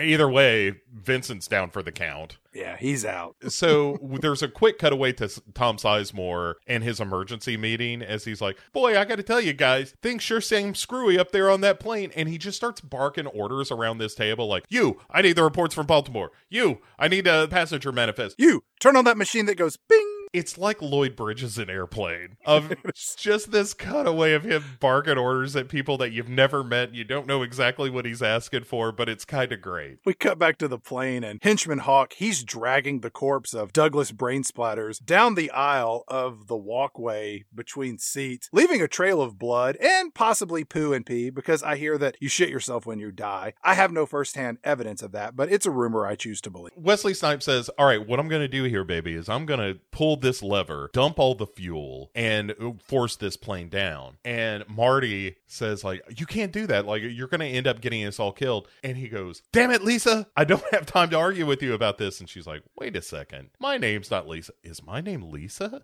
have I been living a lie this whole time? I could be a Lisa. I think I look like a Lisa. You know what? I'm going to be go by Lisa now. And she says, Listen, Fred, I mean, if we're going to be naming people, just giving random names to each other, uh, she says, Listen, if you're going to pull that handle and dump all the fuel on this plane, you need to tell me that you're good at this. And he says, Baby, I'm the best at this. Talking about people giving other people names, when I was in college, I knew a guy who went on to become an architect, and his name was Mark Kung. And hello, Mark, if you're listening, which you're not. Um, Mark's parents were immigrants from Korea, I believe, and he told me that on his first day in school in America, he had an older sister and a younger brother, and they were playing in their backyard, and these neighbor kids were over, and he said, I forget what his given name at birth was, but he wanted to have an American name. So he asked this neighbor kid to give him an American name and he just sized him up and he said, You look like a Mark. He went, Okay. He was like, Will you give my sister a name? He was like, mm, Jennifer. How about my brother? Mm, Thomas. Okay. Those are our names. It was the closest thing to Ellis Island I've ever come in my life. That for the rest of the, he was like, So now I'm Mark, she's Jennifer, and he's Thomas. That's crazy. Imagine wielding that kind of power. At age eight. Yeah. Yeah. Given the way that kids name pets, it's amazing that his name isn't like a hot dog or Your Corvette and your Incredible Hulk your Battletoads, your Legend of Zelda. and your Optimus Prime. Yeah. Done. right. and so ever since then, my name has been Rubik's Cube Kung. This is my sister Potato Chips. That's wonderful. We are also introduced to another henchman that we've never seen before who looks like a grown version of Harry Potter if he'd never found his way to Hogwarts. He's this like 20 something with wire rimmed glasses. At first, I was confused because I'm like, who's this guy with a gun reading a comic book? I was like, is he just a passenger who picked up a firearm that just got left on the floor? But he'll show up a little later, but not for long. a real unnecessary character. Speaking of unnecessary, we get an unnecessary scene where Tom Sizemore is getting briefed on Charles Rane, and you're like, we know all this already because it's just some guy being like, well, it turns out that he killed his father when he was a child. We know that. Right. And he's a suspected terrorist. Yeah. Yeah, we know. I got it. I think he's involved in some bombings. Yeah, like like from the scene with the attorney earlier. Got it. Okay. Did you know that his nickname is the Reign of Terror? R A Y N E. It's a little fun wordplay. We have fun here. That leads to Bruce Greenwood showing back up, president CEO. Uh huh. And he says, "Ah, What is going on? Why didn't you tell me that you were going to have a terrorist on this plane? And Tom Sizemore is like, Look, boss, we didn't even know. They just show up and just throw dangerous criminals on public transportation. They don't need a reason. It's what he says. Yeah. They find open seats and they fill them up with child molesters and arsonists. In a very cheeky moment, Bruce Greenwood says, Well, they should have put this guy on a bus or a train or something. It's like, All right, at least you're citing the source material, I suppose. Then Tom Sizemore says, Listen, I got to tell you something, boss. Wesley Snipes is up there on that plane, too. Remember, we told him to fly to Los Angeles to seal the deal? I don't know why we're here in Orlando or Jacksonville or Miami, wherever this movie started out, but All right. he's on his way to LA. we find out that the the plane it starts drifting around and Rane is like, What in the hell is going on up there? And so he storms in the cockpit and says, Someone, not the dead one, someone else tell me what's going on up here. and the co pilot is like, You're in charge. Nailed it. Damn it, that's not the question. What is going on up here? Then you say, What is going on up here? Okay, what is going on up here? No, no, you are going to tell me what is actually happening. What is actually happening? I'm confused by all this, sir. I'm just the co-pilot. only had one semester of improv. And he finally tells him, like, oh, well, it turns out the fuel has all been dumped and we've got to land somewhere pretty fast. And then Rane says, well, then by all means, land the plane. We cut down to this local airport, and there is this air traffic controller, and he says, Tango, Tango, this is Lake Lucille Regional Hee Haw Airport. Look, we can't handle a jumbo jet down here. I suggest you reroute, Tango, Tango. And Charles Rane, he's in the cockpit, and he shouts back, Suggestion refused. They're going to have to land the plane at this Podunk airport. The old mm-hmm. man running the tower, who probably owns the airport, I would think, tells his wife, I assume it's his wife, because she's an old lady who's also working in this tower. And he's like, Well, you better call Atlantic International Airlines. Tell them that one of their planes is coming down here. Also, call the hospital. And a hearse. hmm So at Atlantic International HQ, Uh-huh. they find out like, oh, this plane's gonna have to go down in Lake Lucille, Louisiana, this Podunk airport out in the middle of nowhere. And so Bruce Greenwood says, All right, Tom Sizemore, you're gonna get down there via helicopter to head off the press. And Tom Sizemore, in an in a character trait that doesn't matter anywhere in this movie, appears to be afraid to fly in a helicopter. Is it just me, or is one of the prerequisites to work for this airline is that you don't like to fly? Apparently so. Look, let me ask you a couple of questions before we hire you here at Atlantic International. Have you ever flown before? No, no. How soon can you start? Tomorrow. You're hired. Have you ever shit yourself on a plane? You have. Well, that's good. Have you ever been in a helicopter on, say, a tour of a city like Las Vegas? No? Oh, of course not. Oh, good. Why would I do that? Uh, I know I'm deathly afraid of anything that leaves the ground more than, say, 15 feet. Even trampolines are a push for me. Birds scare me. You are executive material, sir. We do get a scene where Wesley Snipes and Marty, the flight attendant, they're down in this belly of the plane luggage area and they're waiting for the plane to land or crash. And Marty says, So who's Lisa? I mean, I know I'm Lisa now, but you called me Lisa earlier before I decided to adopt that name. Why did you call me Lisa when we were screaming at each other? And Wesley Snipes says, Hey, baby, she was my wife. She was with me when I tried to stop a robbery. Well, technically, I did stop the robbery, but she got shot in the head, baby. Not by me, by the robber. I did shoot and kill the robber, who technically was a murderer, not a robber, because he didn't steal anything. It's real complicated, baby. Before she can ask anything in cross, the phone rings, Uh-huh. which Wesley Snipe answers. Hey, baby, your plan's not working out as you hope. Isn't it? Well, I have to tell you, you make a good adversary, but you will never defeat me. I am far too clever. The fuel was very smart, Wesley Snipes. Now the body of Douglas Brainsplatters won't have to travel so far to return to his weeping daughter. Why is my daddy dead? She will say. Who is the man responsible for this? She will say. And Wesley Snipes will be the name that Francine Brainsplatters will curse until the day she dies or kills you in revenge, Wesley Snipes. So Wesley Snipes' counter here, it's it's the trailer moment where he says, "Let me ask you something, baby. You ever play roulette?" And he says, "Well, sometimes. It's an interesting question. I prefer all, lots of games of chance. Really, I play a little blackjack, little roulette. I go with two hundred dollars in my pocket and I say, "This is all I'm going to spend." And he says, "Well, when you're playing roulette, here's a little piece of advice." Okay. always bet on black. And then he hangs up, leaving Rane to be like, oh, well, that only seems like it would work half the time. Not even that. You've got to take into account there was a couple of green spaces on there, if I remember correctly. I don't think that his math adds up quite right. Hello? Hello? Wesley Snipes? Oh, he hung up.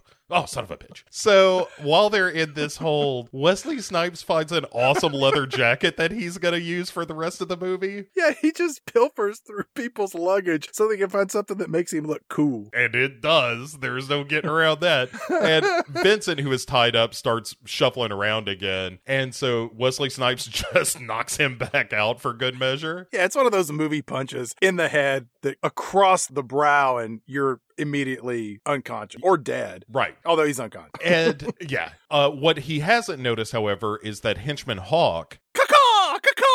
Is also down in the galley hiding out. The plane is coming in over this town, Chad, right over a county fair, where we see the police chief look up as this plane flies overhead. Uh huh. And he's like, Boy, that do seem like it is coming in real low. We better get over there to the tower and see what's going on. And Chief Biggs is this guy's name. We'll get more out Uh-huh. of him in a minute. But he's eating like a, a chocolate ice cream cone Yep. and he just shoves it into the hand of one of the deputies. You there? You go. You getting going and finding something useful for you to be doing around here. And this deputy just starts eating the, the ice cream cone that Chief Biggs has given him like he is fresh out of the school for the challenged. It is hilarious. And it also reminded me of a pre COVID world where you could just eat after somebody without ending up on a ventilator. This plane lands at the airport. So much for the airport not being able to handle a plane this large. Wesley Snipes, he opens up the door and he and Marty are going to jump out of the plane as it's slowly taxiing around to somewhere. And then henchman Hawk, caw caw caw, who's been hanging out, he shows up and kicks Wesley Snipes out of the plane. And Wesley Snipes almost gets run over by the large wheels on the landing gear. But henchman Hawk, caw caw, grabs Marty in his arms, snatches her back inside, and closes the door. Ha ha! Tom Sizemore, helicoptering in, gets a call from President CEO Bruce Greenwood. And Bruce Greenwood says, Look, I've had a great idea. If this works out, you're going to tell the press that we had Wesley Snipes on that plane on purpose as part of this counterterrorism initiative. And if it doesn't work out, aka a bunch of passengers get killed, don't say a goddamn word about Wesley Snipes. And he's like, Uh, okay, I guess. back on the plane. Our villain pimp slaps Marty with the back of his hand for her insolence, and he said, I had such wonderful plans for us. If she disobeys, kill her. All right, so back to Chief Biggs, Chad. Uh huh. as he and his deputies show up on the tarmac and pull guns on Wesley Snipes and cuff him. Well, here it's it's just the deputy. right, right, They right. pull the guns on Wesley Snipes. And he says, Hey, baby, I'm airport security. And this sheriff's deputy says, Yeah, and I'm the governor of Louisiana. Get on the ground, asshole. And I, for one, was very surprised at the restraint he had in not using any racial slurs here. There's a lot of dancing around that. You get one boy a little bit later. There's a quite a few boys that come up, and it's like, uh, what are you? Uh, oh god. yeah, it's rough. So we get a look inside the tower as Chief Biggs is on the horn with Rane. Oh my, doing hostage negotiation. Right. This is way above his pay grade and well outside his training and work experience. Well outside his field of expertise, which is mostly moonshine and racism. He says, This here police chief, Leno Biggs, you tell me what you want and I be tell you what I can do. All right, listen, you hillbilly. You'll notice if you look at the plane that we're shoving dead bodies onto the tarmac. I'm going to execute three people every five minutes until I speak with someone who can negotiate for my demands. Which seems like just doing the back of the envelope math on this, Chad. Three every five minutes, you're gonna run out of passengers pretty fast. It's like that old game of like, hey, if I give you one penny today or two pennies tomorrow and double it each day, or I just Right. give you twenty thousand dollars right now, which are you going to make more from? Right. Like, I don't think he's taking into account how quickly those passengers are going to run out. They do toss out the dead pilot, and Charles Rane says, I've executed the pilot and five other passengers. He doesn't know that we haven't done that yet. I'm bluffing. Get me a fuel truck or I shall murder again. And they chunk out the pilot. And if you ever watch this movie, please don't. There's this wonderful shot of the pilot being chunked out, but the plane is painted red on top and it's silver on the bottom mm-hmm. and you can see the stuntman fall into the blue landing pad in the reflection of the, the plane. That's fantastic. Sheriff Big says, Look here, I want to help, all right? How do I know you want to kill all the other passengers once I give you the fuel? And Rane says, Look, I'm going to start murdering these passengers. You better get a fuel truck out here pretty gosh darn fast, mister. Oh, I can't argue with that. Get this man some fuel. And Rane hangs up and says, check and mate. Not only is Rane proud of this, Chief Biggs also very proud as he sips some coffee. Is like, yeah, you let the FBI see if they can do any better than that. That was pretty good. He said he gonna release 100 passengers. Huh? You know what? FBI can't do that. Look at you, Charlie. Uh-huh. And then, for no good reason, we cut back to President CEO Bruce Greenwood getting yet another update on Charles Rane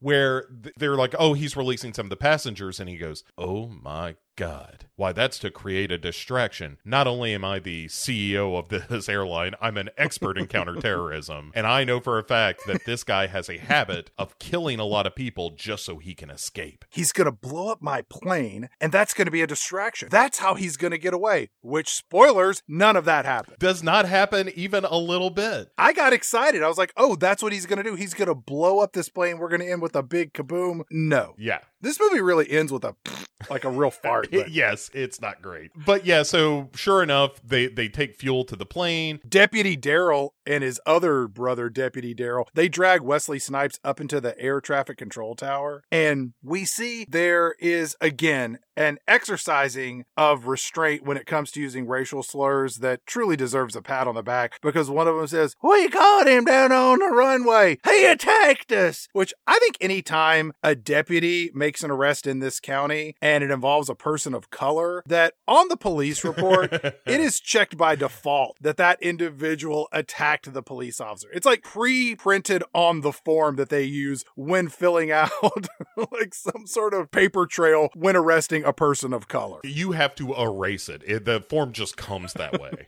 there are two boxes like Caucasian suspect, everyone else. But yeah, so the Chief Biggs is kind of interrogating him, at, and Wesley Snipes is like, "Hey, baby, why is that fuel truck out there? He's never going to release those hostages. That's eh, that's not in his best interest." Which spoilers again, he totally does. At least some of them. And then Charles Rane calls, is like, "Chief Biggs, I meant to ask you, did one of you happen to find a black gentleman who is very handsome and knows kung fu? Why, that is one of my men. He escaped, and I'm very upset with him. So if you were to happen to, I don't know, shoot him, that is kind of okay with me. I'll see that as a gesture of good faith, actually. In fact, I'm going to release another 700 hostages. He doesn't even know how many people are on the plane. Look, it's Louisiana. They can't count. I could tell him it's a million. He would believe anything. Chief Biggs immediately pulls a gun on Wesley Snipe. Again, I'm dumbfounded how all of these rural Louisiana law enforcement officers are holding him at gunpoint without shooting him. And Chief Big says, That's smooth talking. You on the radio says you be one his men. Aye. And Wesley Snipes says, Hey, baby, I know motherfuckers who say they saw Elvis in the goddamn mall, which made me think about a time that you and I watched an hour long expose on the possibility that Elvis Presley faked his own death and was still alive Uh huh. In the 90s, hosted by Bill Bixby. Uh huh. And it was called The Elvis Files. Do you remember that? Yeah. Yeah. Yeah. Yeah. Follow up question Do you remember when you and I watched a full hour documentary on the Australian daredevil Jim the Bullet Bailey, Oh, who got God. dragged through burning bales of hay? And then he ultimately died when he was strapped to the underbelly of this small plane to perform a similar stunt, but his rigging gave way and he just plummeted to earth to his death. Oh, yes. That was glorious. remember that one? Yes. Dude, I remember you and I being shocked watching this man die in front of us on what was like A and E or back when the Learning Channel wasn't riddled with obese people and basically a carnival sideshow. right when it wasn't just like we're hunting for ghosts here on the learning channel asterisk no learning required I'm gonna go find video footage of both of those things and I'm gonna post it somewhere for others to see. especially that stuntman documentary was tremendous but yeah so the chief biggs is pulling this gun on him Let me see some RD, Wesley Snipes. Look, I, I know it may seem strange I got this gun pulled on you right here, but what would you do if you were in my position? And Wesley Snipes says, I'd kill myself, baby. As burns go, not bad. He does look at the ID and he says, Oh, he said, This do be show you is Wesley Snipes, but I don't see no facts say you be here on security for DC plane company. All right. We cut back over to the plane where we are reminded that Elizabeth Hurley is in this movie. Mm-hmm. And Charles Rane comes over and says, Wait an hour before resuming the plan. If they don't give us clearance to take off, start killing passengers until they do. Oh, it's pretty good. And so the plane doors open, and Rane and a, a couple of his other thugs take the elevator Mhm. down into the galley. Not Harry Potter and Vincent, the balding luggage guy. They just pop out of the bottom of the plane and just wander off unnoticed. Using the other passengers' release. By the way, one guy got, gets real pushy trying to get out of the plane, and Henchman Hawk! Just murders him, and uh, which is pretty good. Rane and his henchmen are off to other climbs. Right next door is the county fair happening, and they're like, mm, boys, that looks fun. Who's hungry for kettle corn? Hmm? I'm buying. I am not leaving this fair until I win that big pink stuffed rabbit. Now, I don't know who's good at the ring toss. I am mediocre at best, but that is what we are going to have to do today. I know you claim you're very good at shooting, what is it you say here in America? Hoops? But it's impossible. The game's impossible. The size of the ball is bigger than the hoop it goes through. That's the trick. The, and also, the milk bottles, they're full of sand or cement. You can't knock them over. The ones they use for demonstration purposes, are like paper. I looked this up on the internet. I would love to see a circus geek today. I just am in the mood. While they're sneaking off, Wesley Snipes is being removed from the tower, and the chief says, I'll tell you what, if he causes any of that damn trouble, you can shoot him, but just in the leg in case he's telling the truth, you know. I'm sure that that's reassuring to Wesley Snipes, a black man taken into custody in rural Louisiana. After he's led away, Chief Biggs asks the old woman who's still milling around this tower, because apparently there's no security or anything. He says, Hey, can I get one of them there uh, special cups of coffee and maybe some Bufferin? Which really made me laugh.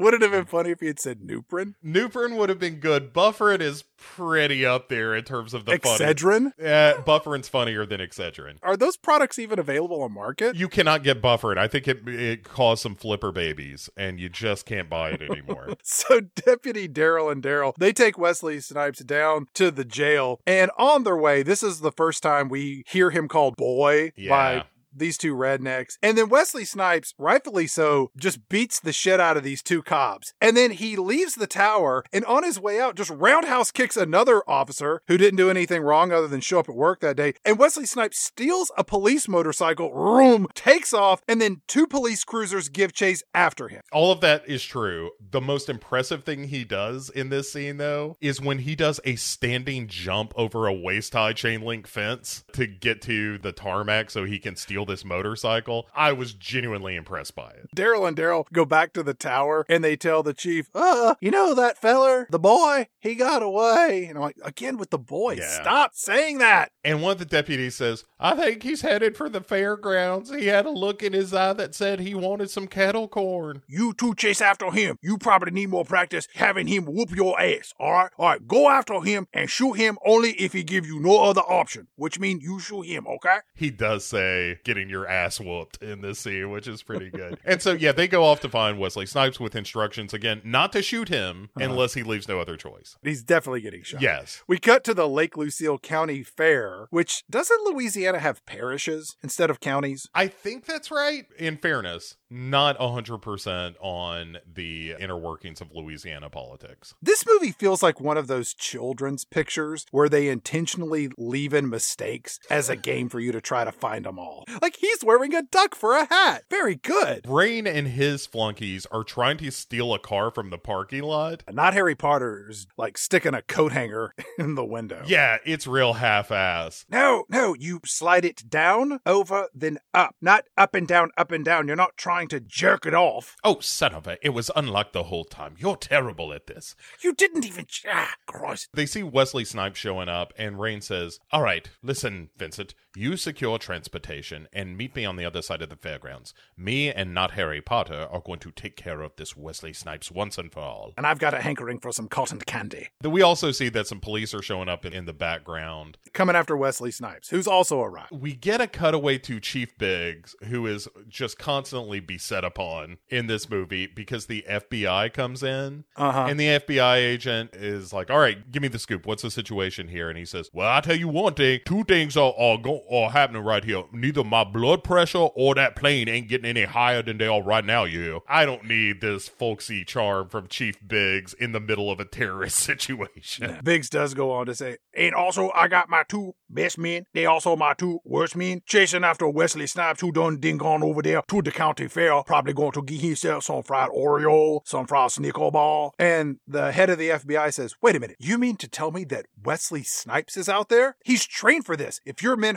him, I'm gonna press charges myself against you, Sheriff Southern Stereotype. And this is also one of those moments that this feels more like a John Rambo Yeah. than a John McClane. Yeah, I can see that. I did like that when Wesley Snipes is wandering through the carnival, he goes over and steals Yes. a box of popcorn to make him look less conspicuous as he walks around about of product placement for Budweiser, Pepsi, and Tabasco brand hot sauce. You know what makes you inconspicuous is somebody chasing after you saying, Hey, you need to pay for that. So one of the thugs, though, spots him and the not Harry Potter guy, and he's kind of surreptitiously following him from behind while Wesley Snipes sees Rane. They make their way into the livestock tent. Yeah. And there are these children doing square dancing. This is all incredibly boring. And just when you think that our action movie has turned into a real drag, henchman not Harry Potter, who apparently has his own childhood trauma, just pulls out a gun and shoots a clown. Right. I don't think he was trying to shoot Wesley Snipes. I just think he wanted to kill this clown.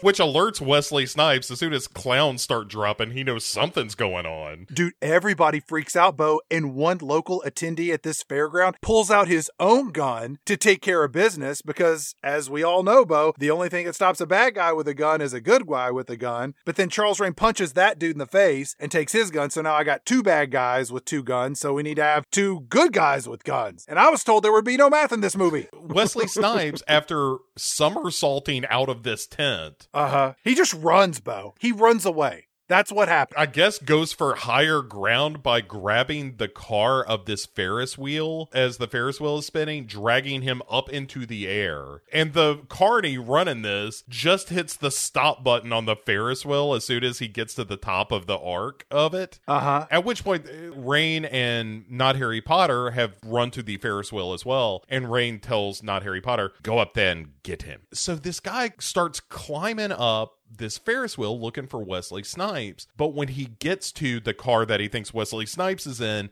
it's empty. And he looks down at Rane on the ground like, I don't know, boss. I guess he's invisible now or something. Hey, baby, look up here. Karate kick. Dude, that is how he gets him. He just goes, hey. And the guy looks up and he kicks him in the face. Look up here. Look up here. Good thunk. Oh, it's pretty good. And so then Wesley uh, Snipes slides down the Ferris wheel like it's the bat pole. Wesley Snipes hits the ground and Charles Rane chases after him because Wesley Snipes has got nothing but his lethal weapon hands and feet. Charles Rane's got that redneck's gun from the livestock tent. And then Wesley Snipes runs and hides in the most unimaginable place you would think uh, at a carnival, the merry-go-round. And Charles Rane, he also jumps on the merry-go-round. These two are like walking in a circle as it spins round and round, firing off bullets. Why didn't Charles Rane just stand on the side, wait for him to come around and shoot him? Which that's ultimately what happens because Charles Rane falls off. Because this carousel is going 30 miles an hour, Chad. This is the fastest movie carousel in the history of carousels. Yeah, he gets thrown free of it because of centrifugal force. grants wishes from the devil. Right, yeah. One year. There's Jonathan Pryce in a top hat nearby. so he gets thrown clear, stands up, and is going to shoot Wesley Snipes when he comes around. But Wesley Snipes gets to the edge and clings to dear life onto this fast moving carousel. And then, using the force with which he is being propelled by said merry-go-round, launches into the air and tackles Rane. Yeah. Movie's over, Bo. Cops show up. He's under arrest for the second time in our film. Wesley Snipes is like, yeah, we can go ahead and end this movie, baby. There's another henchman who's looking for a car somewhere. He's wearing khakis and this blue shirt. You find that guy, this movie's done. Bum, bum, dink, dum, dink, dink, dink. Roll the credits. Movie is over. If only. Tom Sizemore finally shows up in the movie. Uh, Chief Biggs and the F- FBI agent are there. It does have end of movie energy where Wesley Snipes is like, Tom Sizemore, I can't believe you didn't tell me about Rane being on this plane, baby. The villain passes by and the FBI agent says, You know, I got to tell you, Charles Rane, those agents that you killed on the plane, they were my friends. And Charles Rane says, Wonderful. I always like knowing the people whose lives I've touched. Also, my people are going to start killing passengers in 20 minutes if they don't hear from me or something. It turns out we've got this whole fourth act of the movie where they go back to the tower where they're holding Rane temporarily, I suppose. And Wesley Snipes tells Chief Biggs and Sizemore and the FBI guys, like, hey, you need to let me handle this because we've got to get Rane back on that plane so that they don't kill a bunch of passengers. Mm-hmm. And the FBI agent is like, "Hey, we've got a bunch of like we've got sharpshooters and and people lined up ready to take Rane and these gunmen on the plane out." Right. But Wesley Snipes says, Well, look, I'm the only person that can tell you for sure who's who because I was on the plane. I'll keep an eye out and I'll, I'll tell you who the shooter is. And as soon as I give you the word, you spring into action. And it's a real hazy plan as far as I'm concerned. Right. And Tom Sizemore agrees because he's like, I don't know, boss. This seems pretty crazy. And Wesley Snipes is like, you know what? Everybody stay right here, baby. I'm going to go tell Rane myself what is up. Yeah. We also see that Vincent the Hitchman, he commandeers an ambulance and just drives off. And you're like, oh, that's going to mean something, but it doesn't. Yeah, yeah. He just kind of shows up later. But yeah, so Wesley Snipes goes to meet with Rane alone. Hello, Mr. Snipes. You have been a worthy adversary. It is a shame we won't be seeing much of each other after today. There's a whole lot of bad copying that Wesley Snipes does where he's kind of roughing him up and whatnot. Hey, baby, if anybody on that plane gets hurt, it will take more than a jail cell to keep me from ripping your nuts off. That's dialogue from this movie. So Rane says, All right, I'll give you a deal. You get me on that plane and I will release the passengers, but only if you can get me back on that plane. He also says, You and I are not very different. We are animals that want to kill. He says, That's the American way, isn't it, brother? You're used to being taken advantage of, aren't you? We share the same hunger. I know your breed. And I'm like, Whoa, whoa, whoa, passenger 57. Yeah. What are you doing here? I guess the argument is you're putting those words in the mouth of the villain, and that makes it kind of okay, but ugh. they're going to get him back on the plane. It's all a big setup. But back on the plane, the old racist woman that was sitting beside Wesley Snipes just stands up for no reason. Is like, I want to know what's going on here. When am I going to be able to get off this plane? And Marty is like, You need to sit the fuck down before you get shot, old lady. Before Hawk can shoot her down. Yeah, Marty kind of gets her back in her seat, but I really like the fact that this woman came very close to getting murdered, and in a just world, she would have been. Charles Rane's in the tower and he's talking to the airplane and he's on the intercom and he says, Flight 193, this is Daddy. If I'm not back on board in five minutes, kill all the hostages. And he's surrounded by the FBI agents and Wesley Snipes, and they're like, ah, shit, he means business. So the feds escort him back onto the plane. There are snipers, two of them, on a rooftop nearby, waiting to kill terrorists. Below the stairs that lead up to the plane, there are a couple of cops with tear gas guns, and the door of the plane opens up, and Wesley Snipes is watching all this as they escort our villain up the stairs. And Wesley Snipes gives the go ahead for the snipers to shoot Charles Rane and henchman Hawk, who's the one opening the door. But the sniper aims and shoots one of the escorting cops and then shoots the second escorting officer. And then we cut to the two snipers who were laying side by side. And it turns out that one of the snipers is now henchman Vincent. Mm-hmm. How did he get to be one of the snipers? I guess he just saw what was up and ends up like climbing the ladder and killing. He's a mark? go-getter. That's the kind of guy you want to hire as a henchman. Nobody asked him to do that. He took the initiative. You're not wrong about that. And then gunfire just erupts all over the place. Yes. All the cops outside firing bullets. The two guys below with the tear gas, they fire those off. The stair truck backs up from the plane, drives about 100 feet, tipples over, and then just explodes into a fireball. Oh, it's so good. Those things are dangerous, Bo. Yeah, apparently just a tinderbox waiting to happen. Made of nothing but balsa wood and kerosene. Wesley Snipes does a movie shoulder roll, and then he shoots Vincent, Yep. who is making his way down a staircase off the roof of this building. And I don't know the actor who played Henchman Vincent, but he does this full body tumble down this extended flight of stairs that would make Chevy Chase proud. Like he lands on his head at one point. The somersault to shoot him is also very good. Like this is very silly, but it's kind of what I want out of a movie like this. Uh-huh. It reminded me of John Ritter in that movie Real Men, the only good movie that Jim Belushi ever made. I think both of those things are true. That's a weird movie, but I really liked it. I haven't watched it in decades, but I remember it being so quirky and odd. And John Ritter, it just played to his physical comedic abilities. Mhm. And Jim Belushi is the straight man. Yeah. Because he's not a funny person at all. And he does that very well in that film. The whole glass of water thing and all that stuff. It's very strange. Yeah. But yeah, so the plane gets moving, and Wesley Snipes asks Chief Biggs, Hey, can you drive me alongside that plane, baby? Because I'm going to get back on board. And the chief gets him in a car, and Wesley Snipes, in a tasty bit of patter, is like, I said, get me close to that plane, baby. I thought all you cornbread, buttermilk, white bastards knew how to drive a car. Uh huh. Cracker honky something. Yeah. Like, yeah. And he's like, Well, you just hold on to your hat there, boy, because I will take you close to this, this here plane. Me ain't never been told astronaut do do it like that since me was in high school. And also, Wesley Snipes is like, You got a gun, baby? Yeah, I got one right here. This is my wife gun, so you better bring it back to me in good condition, or else I'm going to be whoo in the doghouse. Which is bizarre because he gives him the gun. Uh huh. And then Wesley Snipes, he clearly did some level of stunt work for this because there are close shots of Wesley Snipes hanging out of this car next to something that looks like a moving airplane. Yeah. But as he jumps onto the landing gear, the gun just pops out of his pocket onto the ground. The callback to the gun is immediate, where Yeah. he doesn't have this gun tucked into his belt for what, 15 seconds before it's If on the that. tarmac? Yeah. On board, Rane He's licking his fingertips. he's kind of stalking behind Marty. He's like, How about you get me a drink? I'll have Hmm. anything wet. Did you enjoy yourself in the lower galley with Wesley Snipes? It's a tight little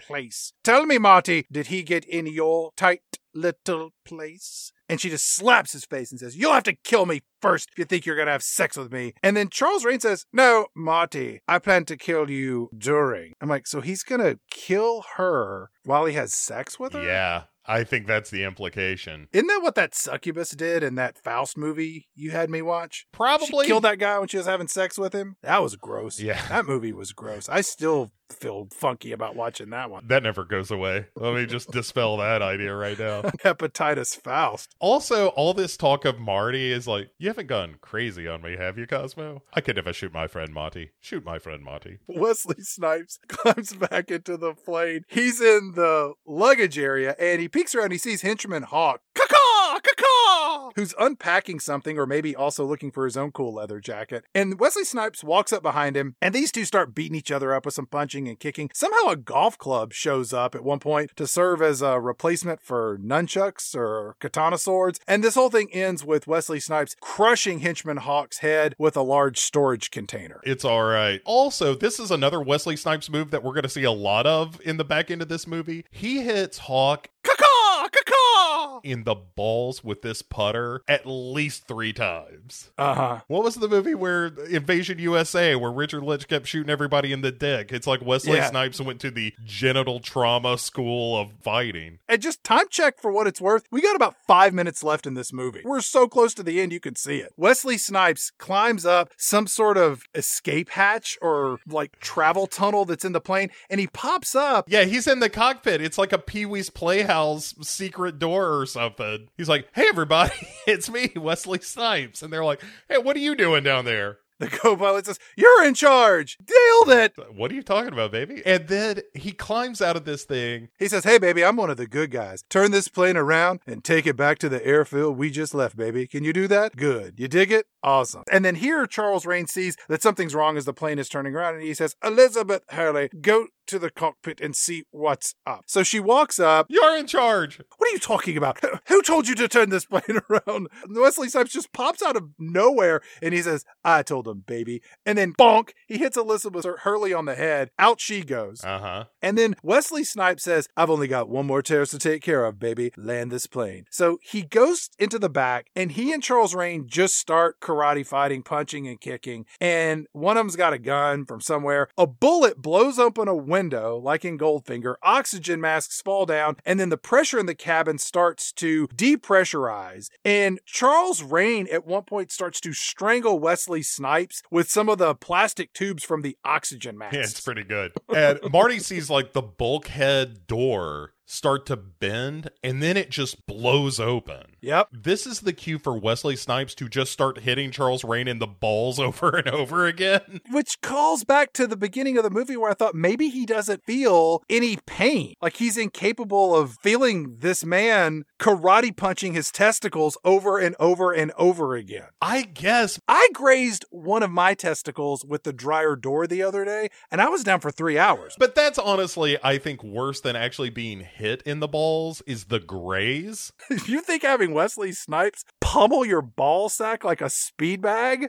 I want you to say that again than Just a nut graze? Come on. Oh, that sounds all right. Then he kicks Charles Rane in the balls all the way to the door of this plane. Uh huh. At which point, Rane is like hanging on to the sides of the doors lest he go plummeting out of the plane. And then Wesley Snipes gives him a change up by kicking him in the balls one more time and then in the face. Uh-huh. And it's the face that does the job. And sure enough, he goes flying out. Into the night sky. Yeah, just disappears into the clouds. And it looks a lot like Hans Gruber. Yeah, Falling. for sure. Look, this movie knows where the bread's buttered. So Wesley Snipes goes to the cockpit and radios the tower. He's like, "Hey, we're we're turning the plane around, baby." And the tower's like, "Well, what about Charles Rane? Did you take care of him?" Wesley Snipes gives his signature line of the movie, and by which I mean he only uses it one time, where he says, "You damn Skippy." That old white woman does lead a woof, woof, woof when he walks through to reinforce her racist tendencies. And- yeah, and gets the whole plane on board with casual racism, which is fun.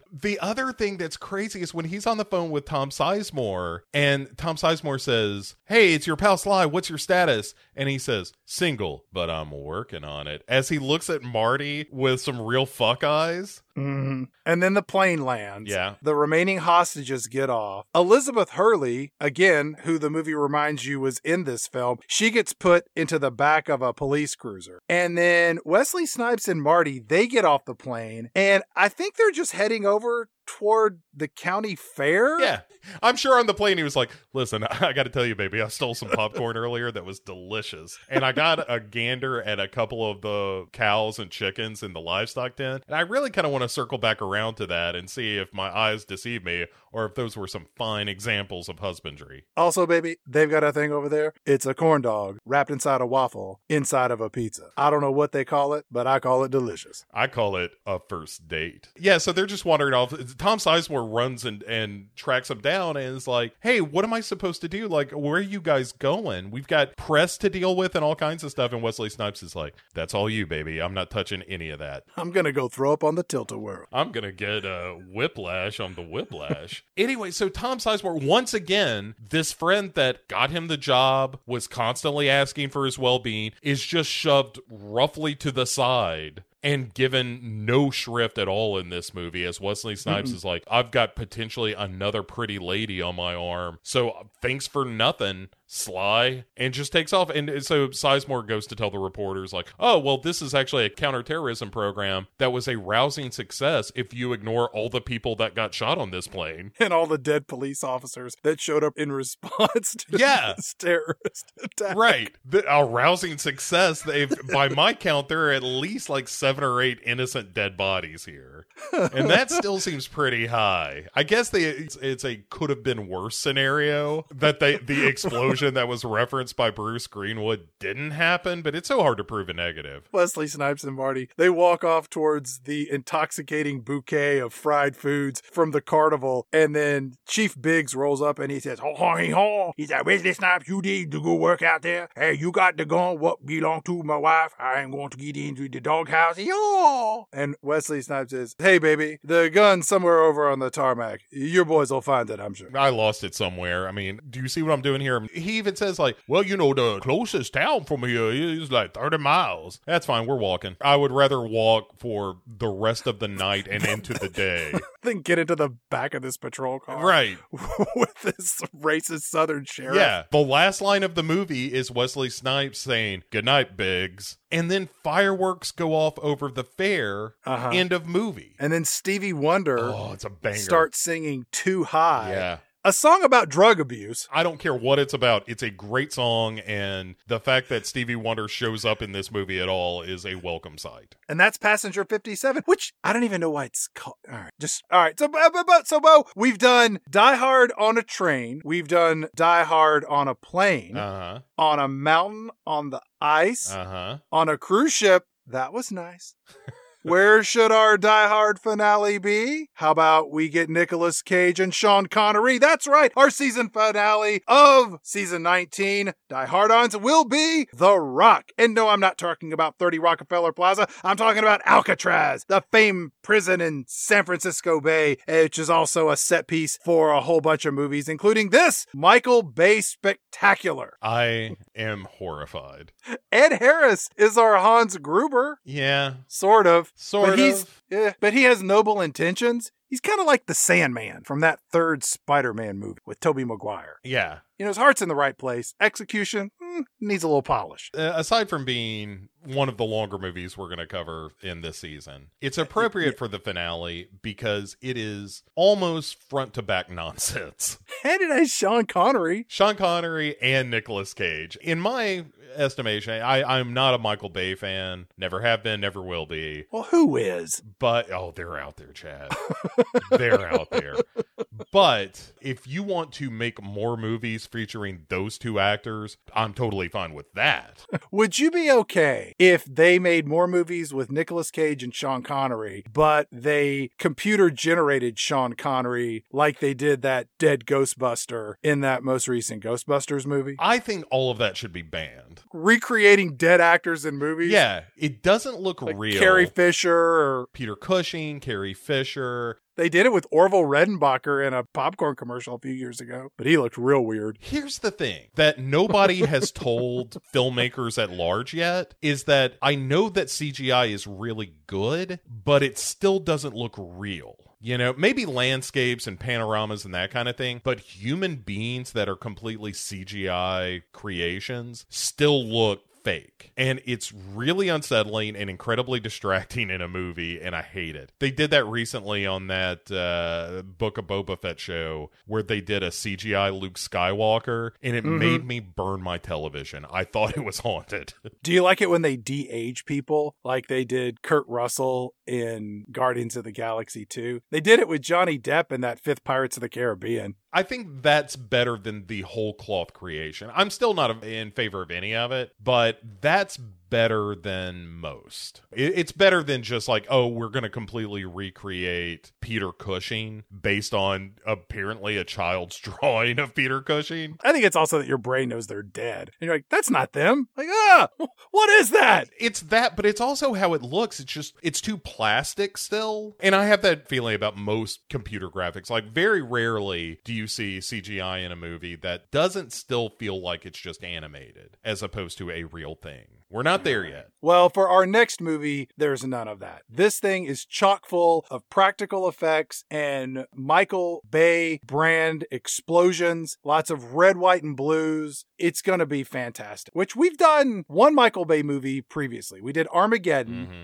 and I think that's it. Yeah, I mean, that's bad that's all. I've done. So we'll be revisiting his brand of filmmaking that Bo claims there are people out there that thoroughly enjoy from beginning to end. So as always, like, rate, review. You can email us at pick6movies at gmail.com. We'd love to hear from you. Bo, do you have any final thoughts on Passenger 57? You're in charge. Oh, damn it. We'll see you in two weeks, everybody.